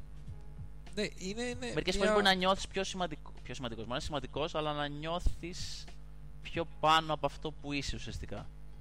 Ρωτάει ο φίλος ο Απόστολος, πιστεύεις ότι είναι αναντικατάστατος ο Draymond? Αναντικατάστατος. Είχαμε κάνει μια συζήτηση ναι, πάλι πρόσφατα, με την πρόσφατα. Ε, δεν θεωρώ ότι υπάρχουν πολλοί παίκτες στο NBA που θα μπορούσαν να παίξουν το ρόλο του Draymond. Όσο καλά το παίζει ο Draymond Green πιστεύω ότι στο ρόλο του είναι ο καλύτερος στο NBA. Κανένας δεν μπορούσε να κάνει αυτό που κάνει όσο καλά το κάνει. Ναι. Ε, εντάξει, ότι είναι ένας πάρα πολύ σημαντικός παίκτης ο Draymond είναι γεγονός για τους ε, Warriors γιατί χωρίς τον Draymond δεν θα μπορούσαν να έχουν την αμυντική παρουσία ε, για να είναι αυτοί που είναι ίσως και την επιθετική όμως λειτουργία. Σωστό. Δηλαδή χρειάζονται πολλές δουλειές για να βγει αυτό που βγαίνει επιθετικά. Και Σωστό. τις περισσότερες βρώμο δουλειές τις κάνει ο Ντρέμοντ. Ο Ντρέμοντ να πούμε επίσης ότι εντάξει, είναι ψηλό ασήμαντα μεν χαρακτηριστικά αλλά αυτή τη στιγμή είναι ένατος σε ολόκληρο το NBA σε steal percentage. Δηλαδή ε, στις κατοχές που καταλήγουν σε κλέψιμο όσο αυτός ήταν το παρκέ. Mm-hmm. ένατος στο NBA είναι Πολύ πρώτος σε contested threes στο να κάνει contest threes του αντιπάλου. Έτσι. Είναι μια-δυο αμυντικές κατηγορίες στις οποίες φαίνεται το impact του, που κατά τα άλλα δεν φαίνεται τόσο πολύ με στα στατιστικά. Ναι. Δηλαδή, αν ψάξεις κάποιος τα αμυντικά στατιστικά για να βρει τον Draymond Green, δεν θα βρει τόσο πολλά. Ισχύει. Παρότι είναι ναι, από ναι, ναι, του πιο hustling παίκτες στο όχι, NBA. Όχι, πρέπει να δεις το παιχνίδι του. Γιατί μπορεί να μην καταλήξεις σε κλέψιμο, αλλά το πώς θα χάνει impact τη φάση ε, φαίνεται και από το οπτικό, ας πούμε. Και το, εκεί πέρα σε τέτοιους παίκτες, εμένα με ενδιαφέρει πολύ το net rating ε, όταν, ε, το net rating όταν, είναι, όταν παίζει και όταν δεν παίζει. Φέτος στους Warriors σε μικρό δείγμα ε, το net rating ο πρώτος είναι ο Κάρι με 14, ο δεύτερος ο Durant με 10, ο τρίτος ο Draymond με 8, πολύ κοντά. Και ένα στατιστικό που μου άρεσε πάρα πολύ γιατί το έψαχνα είναι ότι σε εκείνους τους τελικούς που χάσανε οι Warriors το 15-16 στα playoff όταν έπαιζε ο Draymond είχε ε, net rating 8, οι Warriors, όταν δεν έπαιζε είχαν μείον 6. Η διαφορά ήταν 13,7. Ο δεύτερος καλύτερος στα playoff ήταν ο Livingston με 6. Δηλαδή ήταν 8 πόντους net rating πάνω σε σχέση με τον δεύτερο σε, σε impact. Αν έβλεπες στα στατιστικά ποιος έκανε περισσότερες assists, ποιος πήρε περισσότερα rebound, ποιος έβαλε περισσότερους πόντους, δεν ήταν μέσα σε αυτό. Ο βαθμός όμως του impact στο παιχνίδι είναι τεράστιος. Και ρωτάει ο φίλος ο Βαγγέλης. Ο Draymond χρειάζεται περισσότερο τους Warriors ή οι Warriors περισσότερο τον Draymond. Δηλαδή, και εγώ ήθελα να την κάνω αυτή την ερώτηση. Σωστή Έστω ερώτηση. ότι αύριο λέμε ότι φεύγει ο Draymond Μμμ. και πάει σε μια άλλη ομάδα. Ναι. Chicago Bulls, ας πούμε. Σούπερ. Θα ήταν τόσο καλός; Όχι. Αλλά εκεί νομίζω ότι και πάλι στην off the record συζήτησή μας είναι ότι οι τύποι τύπου Draymond Green ε, αναδεικνύονται σε καλές ομάδες. Και νομίζω ότι η σημασία Ενώ του στους Draymond, Lakers δεν θα ήταν κακός ο Draymond Green. ναι, η σημασία του Draymond φαίνεται από το γεγονός ότι όλο το υπόλοιπο NBA ψάχνει αυτή τη στιγμή να βρει τον επόμενο Draymond. Μμμ. Στους Rockets ήταν ο PJ Tucker, ο οποίος και πάλι δεν κάνει τη δουλειά του Draymond τόσο καλά. Όχι γιατί είναι και το... η διαφορά θέσεις. Δηλαδή ο Tucker δεν μπορεί να παίξει πέντε παίκτες άμυνα.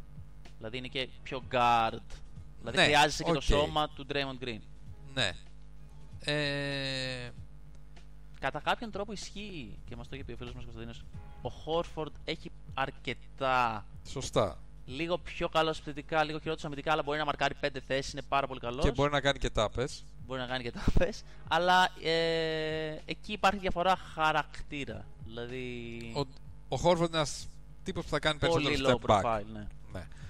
Και τώρα νομίζω η ερώτηση για τους Warriors είναι ότι νομίζω όχι αυτό το καλοκαίρι, το επόμενο είναι το καλοκαίρι free agency του Draymond. Μμμ.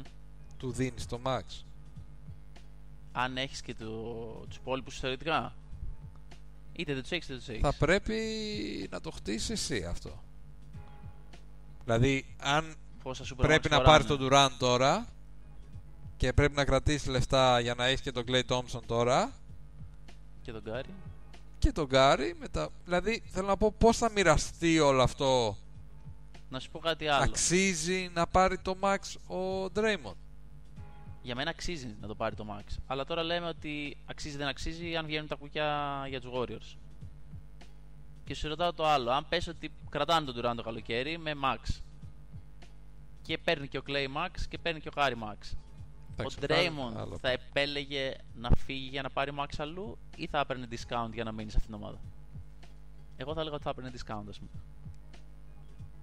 Γιατί γι' αυτόν, επειδή είναι η ομάδα του, πιθανώς, το legacy που θα αφήσουν οι Warriors είναι πιο σημαντικό από οτιδήποτε άλλο. Ξέρεις κάτι, το καταλαβαίνω αυτό που λες, αλλά πιστεύω ότι για ένα τύπο στον Draymond που είναι νομίζω ότι είναι αρκετά εγωιστής σαν άνθρωπος, όχι στο παιχνίδι του είναι δύσκολο να δεχτείς ότι θα πληρωθούν όλοι οι άλλοι εκτός από μένα. Ναι. Γιατί δείχνει και αυτό ένα σεβασμό. ναι, ισχύει. Και υπήρχε μια άποψη που λέει ότι αυτό το καλοκαίρι είναι το καλοκαίρι που οι Warriors πρέπει να κάνουν trade τον Draymond. Μμ. Είναι το καλοκαίρι που πιάνει πολύ. Υπάρχουν πολλές ομάδες που θα δώσουν καλά πράγματα για να τον πάρουν. Και είναι το καλοκαίρι που δεν θα χρειαστεί μετά να τον πληρώσει. Και είναι το καλοκαίρι που πιθανώς στέλνοντας τον Draymond και ακόμα και αν φύγει ο Durant μπορείς να πας να κυνηγήσεις τον Anthony Davis Μμμ. που είναι εντάξει νομίζω αδιαφημιστή ήταν μια καλύτερη περίπτωση από τον Draymond Κρατώντας όλο το, την τριάδα άθικτη. Γιατί μετά συζητάμε πάλι το τι χάνεις για να πάρεις. Γιατί ο Άντων Davis δεν θα άστο ήταν το αυτό, δεν- καλοκαίρι. δεν θα λες, δώσει το- το- δεν θα δώσει τον Gary ας πούμε ή τον Clay Ναι, ούτε τον Durant. Θα τον πάρεις στο... ο- δεν είναι free agent φέτος ο Davis ε, έχεις Γι' αυτό δίκιο λέω, θα πρέπει να κάνει του trade. χρόνου λοιπόν Μμ. πάμε και χτυπάμε τον Anthony Davis Ναι, οκ. Αλλά αν δεν τον πάρουμε και έχουμε χάσει τον Draymond επειδή τον κάναμε trade, ναι ρε παιδί μου εντάξει ενώ ότι αν ήμουν Warriors, με τίποτα δεν θα έκανα trade τον Draymond Green. Ναι, Εγώ θεωρώ ότι είναι ασύλληπτα σημαντικός για τους Warriors. ναι. Πάντως οι Warriors σίγουρα από αυτά που συζητάμε τόσο καιρό θα βρεθούν σε ένα σταυροδρόμιο που θα πρέπει να επιλέξουν κάπως να συνεχίσουν. Ναι, αλλά Και πιθανώς όχι και με αυτούς τους τέσσερις. μπορεί την απάντηση να τη δώσει ο Durant μόνος του. Γιατί μπορεί να φύγει σε πρώτη φάση. Μπορεί τη σωτηρία, αν μείνει ο Durant, να τη δώσει ο Draymond Green γιατί θα δεχτεί να μείνει με κάτι λιγότερο. Ε, και μιας και είμαστε 12 και 4 και μπορούμε να δώσουμε ίντρικα, να ανεβάσουμε την ίντρικα, θεωρώ ότι αν έναν παίκτη βγάλεις ή σε μια άλλη ομάδα και επιλέξει να βγάλεις έναν παίκτη από αυτούς τους Warriors για να χάσουν τα playoffs, θα ήταν ο Draymond Green για μένα. Ναι, το δέχομαι. Το οποίο είναι όμως. Δηλαδή σκέψου ότι ο άλλος είναι ο Κάρι, ο άλλος είναι ο Durant. Ο Durant μπορεί να έχει ένα ασύλληπτο playoff και να επιθετικά να τραβήξει. Ο Κάρι επίσης μπορεί να το κάνει. Η ομάδα χωρίς τον Draymond Green είναι σαν να βγάζεις το πιο σημαντικό κομμάτι που κάνει τον μηχανισμό να δουλεύει. Οπότε όταν έχεις φτιάξει την καλύτερη ομάδα, μία από τις καλύτερες ομάδες όλων των εποχών, το να ρισκάρεις να κάνεις trade τον Draymond Green και να αλλάξεις ουσιαστικά τη φιλοσοφία της ομάδας, ε, είναι ένα, πώς το λένε, ένα πεδίο που δεν έχεις πατήσει το τι ομάδα φτιάχνεις μετά. Το αν αυτή η Ναι, ομάδα θα είναι αυτό το επίπεδο. Αλλά αν βλέπεις ως Warriors ότι αυτή η ομάδα δεν έχει μέλλον, Ναι, αν πρέπει να πάρεις κάποια πρέπει να απόφαση, κάνεις Ναι. κάτι θεαματικό. Ναι, εγώ θα κράταγα την original τριάδα. Μάλιστα. Και κάποιος θα πήγαινε να παίξει με τους Warriors ακόμα. Λοιπόν, ωραία. Καταρχάς να πούμε και στους φίλους που λένε ότι αν φύγει ο Draymond δεν θα παίζουν άμυνα ότι δεν εννοούμε ότι θα έφευγε ο Draymond και θα έπαιζε ο Durant, ας πούμε, στη θέση του. Όχι, όχι. Θα προφανώς. ερχόταν κάποιος άλλος να παίξει αυτό το ρόλο, απλά δεν θα ήταν ο Draymond. Μμμ. Ε, και φτάνουμε έτσι, κρατώντας την original τριάδα για σένα, στον Γκάρι. Μμμ. Ο οποίος για πολλούς είναι ο πιο σημαντικός παίκτης αυτής της ομάδας. Είναι η ψυχή αυτής της ομάδας. Ε, είναι αυτός που έκανε αυτή την ομάδα ξεχωριστή. Και είναι αυτός που δίνει το fun στην ομάδα. Σίγουρα. Το Σίγουρα. οποίο είναι νομίζω το πιο σημαντικό χαρακτηριστικό του. Ότι παίζουν και το χαίρονται. Και Και ο- εκεί, εκεί έρχεται και η σύγκριση ότι σίγουρα είναι ο πιο λατρεμένος παίκτης των Warriors. Καμία Ναι. σχέση με τον Durant. Και από τους φίλους των Warriors και γενικότερα. Ναι. Ο Κάρι γενικά είναι και αυτός ένας παίκτης που έχει αλλάξει το σύγχρονο NBA. Σίγουρα. Δηλαδή ένας παίκτης που σουτάρει, που αναγκάζει να τον μαρκάρεις στα 8, στα 8,5, στα 9 μέτρα. Έχει αλλάξει όλη την προσέγγιση γύρω από το παιχνίδι. Έχει κάνει πράγματα που είναι πάρα πολύ δύσκολα να φαίνονται πάρα πολύ εύκολα.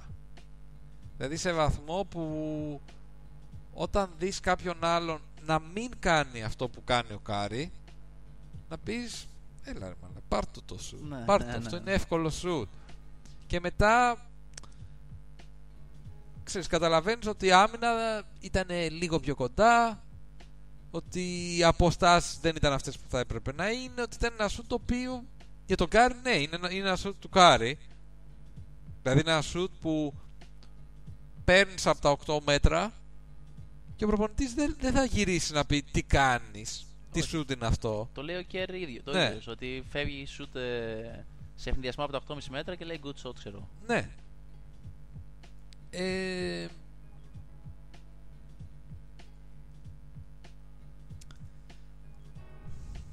Δεν ξέρω όμως, δηλαδή αυτό, το πρόβλημα του Κάρι ποιο είναι; Ότι στη regular season είναι πάρα πολύ καλός. Πάρα πολύ καλός. Τρομερό impact στην ομάδα. Ε, εξαιρετικό scorer. Δεν είναι αρνητικός αμυντικός. Ε, όμως στα play-off δεν φαίνεται τα κρίσιμα να μπορεί να βγει μπροστά.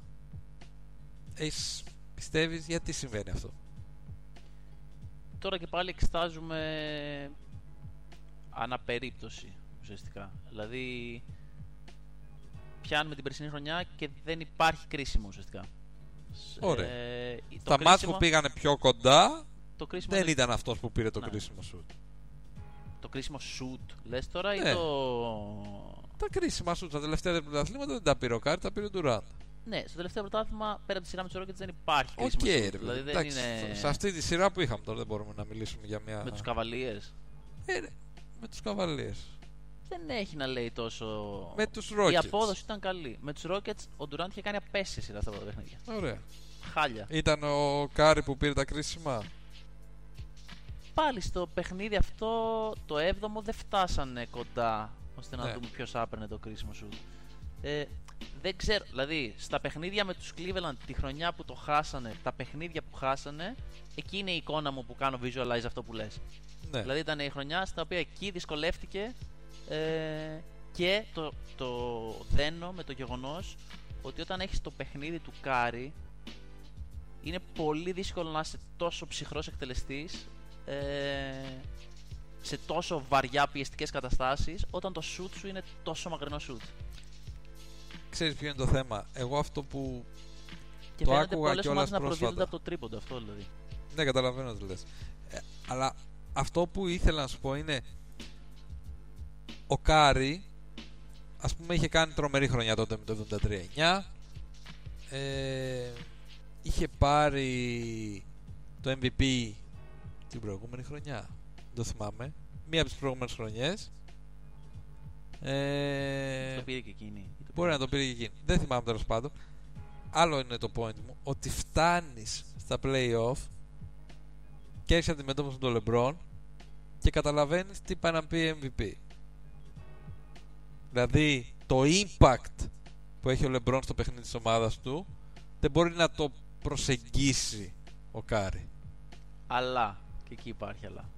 Ποιο είναι το αλλά. Το αλλά είναι ότι ο τρόπος παιχνιδιού του LeBron Ναι. και των LeBron ομάδων μέχρι στιγμής είναι ότι αυτό το impact χρειάζεται να έχει ο LeBron για να έχουμε ελπίδα να κερδίσουμε. Ωραία. Ο τρόπος και το σύστημα των Warriors δεν ζητάει από τον Κάρι να κάνει αυτό το οποίο κάνει ο LeBron και δεν πειράζει. Ενώ ότι δεν χρειάζεται να βάζει 35 πόντους, 10 rebound, 15 assist για να το πάρουν οι Warriors. Ναι. Χρειάζεται να σουτάρει efficient να σουτάρει, να πασάρει όταν πρέπει να σουτάρει για να σουτάρει ο Klay, να σουτάρει ο Durant, να σουτάρει όποιος είναι κάτω από το καλάθι και θα καρφώσει, ο JaVale McGee που πέρσι δεν ξέρω ποιος ήταν. Χρειάζεται να παίξει μέσα από το σύστημα πιο πολύ από το ότι το σύστημα είναι γύρω από το LeBron. Ναι, οκ, Οπότε το δεν δέχομαι με- αυτό που λες. Δεν αποδεικνύεται, δηλαδή δεν κάνει κάτι λάθος ο Κάρι επειδή ο LeBron είναι τόσο dominant στα, στα playoff. Μπράβο. Και το, το λέει ο φίλος ο Μιχάλης αυτό που λέω. Ο ένας όμως ρε παιδιά είναι 93 και ο άλλος 2-3 με 120 κιλά. Και εκεί νομίζω ότι είναι ένα πρόβλημα Του point, κατά ας πούμε. το, το physique του Κάρι. Το frame του. Δεν τον αφήνει σε κρίσιμες καταστάσεις εκεί που ξέρεις η άμυνα θα γίνει πιο intense θα χρειαστεί να κάνεις αλλαγές δηλαδή το βλέπαμε και τότε στους τελικούς ότι σε κάθε φάση προσπαθούσε ο Λεμπρό να εκμεταλλευτεί να σουιτσάρει να παίξει pick and roll με τον παίκτη που μάρκαρε ο Κάρι έτσι ώστε να σουιτσάρει ο Κάρι πάνω του και να τον κάνει abuse Ναι, εντάξει. Είναι δύσκολο όταν είσαι τόσο μικρός. Δηλαδή, σε μέγεθος εννοώ. Και το παιχνίδι σου βασίζεται στο shoot και όλα αυτά να κάνεις impact τόσο μεγάλο στα playoff. Γιατί αυτό που βλέπεις τώρα, δηλαδή αυτό που βλέπουμε και στο σύγχρονο μπάσκετ είναι ότι παίζουμε με small ball όμως ουσιαστικά οι καλύτεροι παίκτες είναι αυτοί που έχουν μεγαλύτερο frame. Ναι, ναι. Χωρίς να είναι οι παλιοί ψηλοί. Ναι, Αλλά αλλά, τι ωστόσο κοιτάς, τον Άντονι Ντέιβις, Ναι. τον Ντουράν, τον Λεμπρόν, τον Γιάννη, τον Καουάι. Ναι, αυτό είναι Δεν το, μπορείς το τον τέλειο Κάρι να είναι τον εκεί. βάλεις Ναι, με αυτούς ισχύει. τους παίκτες. Ισχύει, ισχύει. Γιατί θα τον κάνουν abuse στην Και εκεί άμυνα. ισχύει ότι σε playoff ειδικά ένα off παιχνίδι του Κάρι επιθετικά θα στοιχήσει παραπάνω από ένα off παιχνίδι του Durant επιθετικά.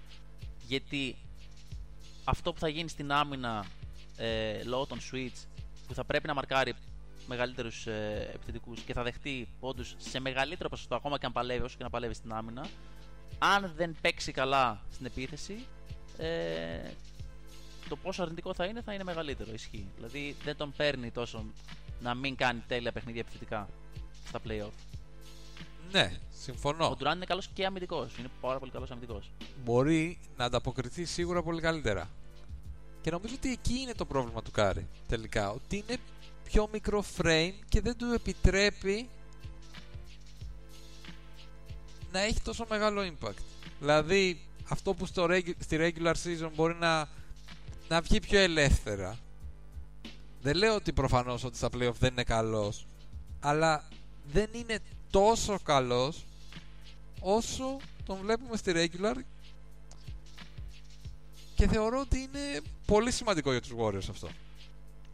Και εδώ έρχεται και κολλάει και όλα σε αυτό που είπες πριν ότι και αυτό είναι τόσο μεγάλη σημασία του Draymond. Γιατί όταν έχεις τον Κάρι που δεν μπορεί να βγάλει αυτό το intensity στην άμυνα πρέπει να έχεις έναν τύπο ο οποίος θα σκουπίσει Τα πάντα. ό,τι κυκλοφορεί. Ισχύει. Και γι' αυτό αυτοί οι δύο νομίζω είναι πολύ αλληλένδετοι παίχτες στο παιχνίδι των Warriors. Και αυτό τους κάνει τους πιο σημαντικούς νομίζω. Συμφωνώ. Και είναι η ομάδα και των δύο. Εκεί θα καταλήξουμε νομίζω. Ε, γιατί ο Κάρι τον είδαμε ας πούμε και σε εκείνο το τελικό μέσα στο Golden State στα τελευταία παιχνίδια δεν είχε την ψυχραιμία δεν ήταν μόνο το ότι δεν έβαζε τα σου, το ότι δεν μπορούσαν οι Warriors να σκοράρουν. Σε αυτόν που έχασαν, λες, ε; Ναι, Ναι. ήταν και ότι δεν είχαν την ψυχραιμία, κάνανε εύκολα λάθη. Ναι, ναι, ναι. Θυμάμαι μια πάσα στον Clay Thompson που έφευγε έξω. ε, Behind the back, ξέρεις. Βέβαια και πάλι εδώ ε, πήραν το πρωτάθλημα το πρώτο με το νοσοκομείο των Cleveland. OK. Στο δεύτερο μπήκαν ε, με την ψυχολογία ότι θα σας διαλύσουμε ουσιαστικά. Ωραία. Και όταν φτάσαν σε αυτά τα games, ψυχολογικά δεν ήταν έτοιμοι. Ναι, σίγουρα. Αυτό ήταν τρία χρόνια πριν. Έτσι. Δεν είναι ότι αυτό που λέμε τώρα είναι ένα δεδομένο ότι αν ήταν σε αντίστοιχη κατάσταση πλέον δεν έχει τις, τα βιώματα και τις εμπειρίες Ναι, ώστε να. μπορεί. Όχι από άποψη τι θα τον δυσκολέψει σωματικά, αλλά από την άποψη ότι πιστεύω ότι ψυχολογικά ε, θα είναι πιο έμπειρος.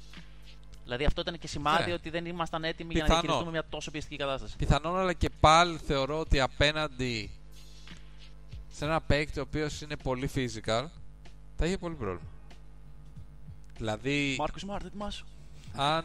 Όχι, μα δεν είναι όμως ο Μάρκους Σμαρτ. Ο Όχι. Μάρκους Σμαρτ θεωρώ ότι δεν μπορεί να δημιουργήσει πρόβλημα στον Κάρι. Αμυντικά. Αμυντικά μπορεί, επιθετικά. Α, όχι, προφανώς όχι. Ναι, ναι, ναι. Κατάλαβα τι εννοείς. Ναι, ναι. Δηλαδή, αν του βάλεις απέναντι Switch το τον Kawhi, Kawhi, πρόβλημα, ναι, προφανώς, είναι πρόβλημα. Προφανώς, ναι, ναι, γιατί ναι. και μπορεί να τον μαρκάρει και μπορεί να τον κάνει abuse στην επίθεση. Ναι, ναι, ναι. Και θα το Ισχύει. επιδιώξει η ομάδα να τον κάνει abuse στην επίθεση. Δηλαδή τον έβλεπες ότι και τότε με τον Λεμπρόν του έκανε κάτι τάπες στον Λεμπρόν που τον κοίταζε, ξέρεις ότι τύπου σαν να είναι το παιδί του, ας πούμε. Ότι Τι κάνεις τώρα, πού πας; Εδώ είναι για τους άντρες. Και δεν λέω, προ, προφανώς δεν προσπαθώ να μειώσω τη σημασία του, Κα- ε, του Κάρι. Δηλαδή ο Κάρι είναι ασύλληπτος παίκτης. Ε, αλλά δεν, δεν μπορούμε νομίζω αυτά τα δύο κομμάτια των Warriors να τα διαχωρίσουμε πάρα πολύ. Μμμ. Νομίζω ότι είναι πολύ αλληλένδετη σημασία τους για αυτή την ομάδα. Και σε αυ- με βάση αυτού, εγώ πιστεύω ότι είναι. Αν Και- κάποιον τον βγάλεις από την ομάδα, δεν είναι οι Warriors πλέον. Και γι' αυτό Είναι κάτι φάνηκε. Δεν ξέρω αν έχουν κάποια ιδιαίτερη σχέση, πραγματικά δεν το ξέρω. Αλλά αυτό που ακούστηκε ότι μετά το παιχνίδι Με τους ο Clippers. Κάρι πήγε στο σπίτι του Draymond Green παίρνοντας ουσιαστικά εισαγωγικά το μέρος του. Α, ναι, αυτό το έχω ακούσει. Ναι. Πήγε σπίτι του. Έτσι φημολογείται τώρα, δεν ξέρω αν όντως έγινε προφανώς. Ε, αλλά εκεί δείχνει ότι αυτοί οι δύο είναι οι πραγματικοί ηγέτες της ομάδας. Και αυτό που έχει ενδιαφέρον είναι και πώς το χειρίζεται όλο ο Κέρ ο οποίος φαίνεται να έχει μια προσέγγιση Phil Jackson τύπου δεν ασχολούμαι Ναι, ναι, βρείτε τα. βρείτε τα. Δεν κάθομαι να ασχοληθώ με τα παιδιά. Οκ, έκανε τη μαλακία ο Ντρέιμοντ, θα τη φάει από την ομάδα. Ούτε αυτό είναι. Ούτε αυτό υπερβόβαση. είναι θέμα του Κέρ. Αλλά έχει την προσέγγιση αυτή ότι ξέρεις, σας αφήνω, είστε μεγάλα παιδιά, βρείτε τα. Ναι, και νομίζω ότι είναι και το σωστό. Ναι, Δηλαδή, όταν έχεις τόσο ισχυρές προσωπικότητες, καλό είναι να κάνεις monitor της κατάστασης και όχι και εσύ να προσθέσεις. Ε, εντάξει, θα μπορούσες εσύ να αναλάβεις ένα ρόλο διαμεσολαβητή ότι ελάτε εδώ σε ένα δωμάτιο, τρεις άντρες να τα βρούμε, ας πούμε. ναι, οκ. Αλλά αν το κάνεις αυτό, και πολλές φορές το βλέπω αυτό στους καλούς προπονητές, είναι σαν να τους μειώνεις στο πόσο έχουν το ability να τα βρούνε. Δηλαδή, όταν τους λες βρείτε τα εσείς, τους φέρνεις πρώτων ευθυνών του. Οπότε τους δείχνεις και τη σημασία που έχουν. Ότι εσείς θα το χαλάσετε όλο ή εσείς θα το φτιάξετε και θα το, και θα Ναι. το γυρίσουμε. Οπότε το δέχομαι σαν προσέγγιση. Και νομίζω ότι έχοντας. Προφανώς εντάξει, υπάρχουν και άλλες προσωπικότητες σε αυτήν την ομάδα, έτσι. Και ο Γκοντάλα είναι μια πολύ σημαντική Ισχύει. προσωπικότητα και ο Λίβινγκστον είναι ένας πολύ σημαντικός παίκτης. Φέτος η αλήθεια είναι ότι ο πάγκος τους είναι πιο ελαφρύς από άλλες χρονιές. Και αυτό σημαντικό. Δηλαδή, οι ήττες που έρχονται τώρα ισχύει ότι έχουν να κάνουν με αυτό πολύ. Ναι, προφανώς. Άμα λείπουν οι καλοί, ο πάγκος των Warriors αυτή τη στιγμή δεν μπορεί να υποστηρίξει το ρεκόρ τους και την, το legacy που έχουν ως πρωταθλητές. Εντάξει, δεν ας μην γελιόμαστε. Έχουν παίκτη που έπαιζε στο Λουξεμβούργο. Μπράβο, Λουξεμβούργο. Ποιος είναι, ποιος παίζει. Ο Μακίνη. Α, ωραία. Ε, και νομίζω ότι καν στην πρώτη κατηγορία. Μέχρι πριν λίγα χρόνια έπαιζε στη δεύτερη κατηγορία Λουξεμβούργου, κάτι τέτοιο. Πώς γίνει να παίζει στη δεύτερη κατηγορία. Άστο Λουξεμβούργου, τώρα. αυτό. Άστο. Ε, αλλά αυτό που λέμε, αυτό που φαίνεται νομίζω από όλα αυτά που έχουμε πει τόση ώρα, είναι ότι ο καθένας έχει μια πολύ ξεχωριστή σημασία. Ο Κλέη καμία σημασία, είναι σκουπιδάρα. Το πω. ε, ο, ο καθένας δίνει κάτι ξεχωριστό. Κοιτάξτε, νομίζω ότι έτσι βγαίνει μια ομάδα πρωταθλήτρια. Ε, ναι. Ειδικά για να Σίγουρα είσαι μια τόσο dominant ομάδα. μπορούμε να εικάσουμε εμείς ότι αυτός είναι πιο σημαντικός, αυτός λίγο πιο δίνει κάτι. Αλλά όλοι δίνουν κάτι. Ο Klay δίνει αυτή τη σταθερότητα που χρειάζεται η ομάδα. Ο, Ντου- ο Durant δίνει αυτό το κάτι παραπάνω που δεν συμφωνώ με το φίλο που το έστειλε τον Νίωνα εδώ πριν από λίγο. Λέει όταν ε, ο Κάρι δεν παίζει, οι War- οι Warriors είναι καλοί. Όταν παίζει είναι ανίκητοι. Δεν είναι ανίκητοι. Όχι. Γιατί χάσαν ένα πρωτάθλημα όταν έπαιζε ο Κάρι και δεν έπαιζε ο Ντουράν. Άρα ο Ντουράν είναι αυτός που δίνει το κάτι παραπάνω αγωνιστικά που όμως δεν μπορείς ίσως να το κάνει με το χαρακτήρα του στην ομάδα στα αποδυτήρια. Και οι άλλοι δύο είναι αυτό που κάνουν και τα δύο. Και ο ένας νομίζω χρειάζεται τον άλλο. Εντάξει, προφανώς ο, νομίζω ότι ο Κάρι χρειάζεται λιγότερο τον Draymond από όσο ο Draymond τον Κάρι. Αν Ισχύει. έπρεπε να κάνω κάποια εικασία, ας πούμε. Ισχύει, αλλά ο ένας χωρίς τον άλλον μπορεί να μην βγάζουν την ομάδα πρωταθλήτρια στο τέλος. Δηλαδή, για να είναι οι Warriors αυτοί που είναι, χρειάζονται και τα τέσσερα κομμάτια. Ναι. Και με όλες τις συνιστώσες που είπαμε σε όλη την εκπομπή, το τι αν έβγαζες ένα και ποιος είναι παραπάνω και ποιος είναι λιγότερο, νομίζω ότι εκεί καταλήγουμε. Και κάπως έτσι το ολοκληρώσαμε το ψυχογράφημα των πρωταθλητών. Και γι' αυτό και το Θα τελικό έπρεπε να team- μας πάρουν στην ομάδα στο, στο team για να βρούμε μια λύση. Ναι, όποιος αν Υπάρχει μας κάποιος άλλος ακούει. που μετά έχει αναλύσει έτσι όπως εμείς. Σε καμία περίπτωση. Απίστευτο αυτό. Παγκοσμίως έτσι. Σου βάζω μια τελευταία παράμετρο πριν κλείσουμε που έχει να κάνει με τον ε, DeMarcus Cousins. Είναι Ναι. ένα ένας άγνωστος ισχύα με μια παράμετρο η οποία κάποια στιγμή θα μπει. Ναι, ο, ο άνθρωπος που δημιουργεί ειρήνη. Ναι, ο Peacemaker. Dema- Τον βλέπεις Ναι. όμως ότι είναι ζεν, ε. Ναι.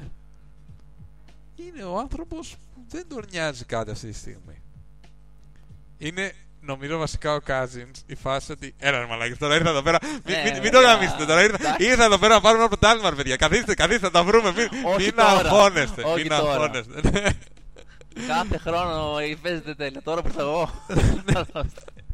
Τόσο χρόνια ήμουν στο άλλο το μπουρδέλ. Αυτό. Ναι, ναι, ναι, ναι. Αφήστε το, κάτσε θα τα βρούμε ρε παιδί, μην τσακώνεστε. Μπασκετικά πάντως θα έχει πάρα πολύ ενδιαφέρον. Γιατί αυτή η ομάδα είχε αυτούς τους τέσσερις ρόλους και έναν βοηθητικό που θα παίξει ξύλο στην άμυνα, που θα απλά θα καρφώσει την μπάλα. Ποιος είναι αυτός; Ήταν ο Πατσούλια, είναι Α, ο ναι, Μαγκή, ναι, ναι. ξέρω εγώ, που είναι Ναι, ναι. Να, να συμπληρώσει το σύστημα, ας πούμε. Ο Cousins δεν είναι αυτός ο τύπος παίκτης, δηλαδή πρέπει να βρεις μια καινούργια χημεία.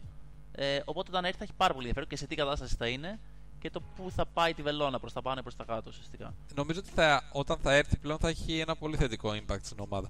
Όχι τόσο αγωνιστικά, γιατί δεν ξέρω σε τι κατάσταση θα βρίσκεται, όσο στον, ενθουσι... στον excitement, ενθουσιασμό ναι, ναι. που θα έχει η ομάδα, γιατί θα είναι κάτι καινούριο. Κάτι ναι. πολύ καλό και καινούριο και θα, δεις, θα δώσει μια άλλη διάσταση στο παιχνίδι που θα γουστάρουν και ήδη νομίζω να παίξουν μαζί του. Μμμ. Και κα- κατά ψέματα ο Cousins είναι top παίκτης στο NBA όταν είναι καλός και υγιής. Ναι, ναι, πέρσι έκανε τρομερή χρονιά. Ε, Το πόσο θα βοηθήσει ή δεν θα βοηθήσει το παιχνίδι τους, έχω μια, ένα ερωτηματικό. και εγώ δεν το ξέρω. Γιατί Αγωνιστικά. είναι και αυτό που έλεγε και ο Ζακ Λό ότι το offensive rating ε, κάποια στιγμή φτάνει ένα ταβάνι. Δηλαδή, πόσο καλύτερα Ναι. να παίξεις από το να σουτάρεις Σωστά. με true shooting 65% ξέρω 70%. Σωστά.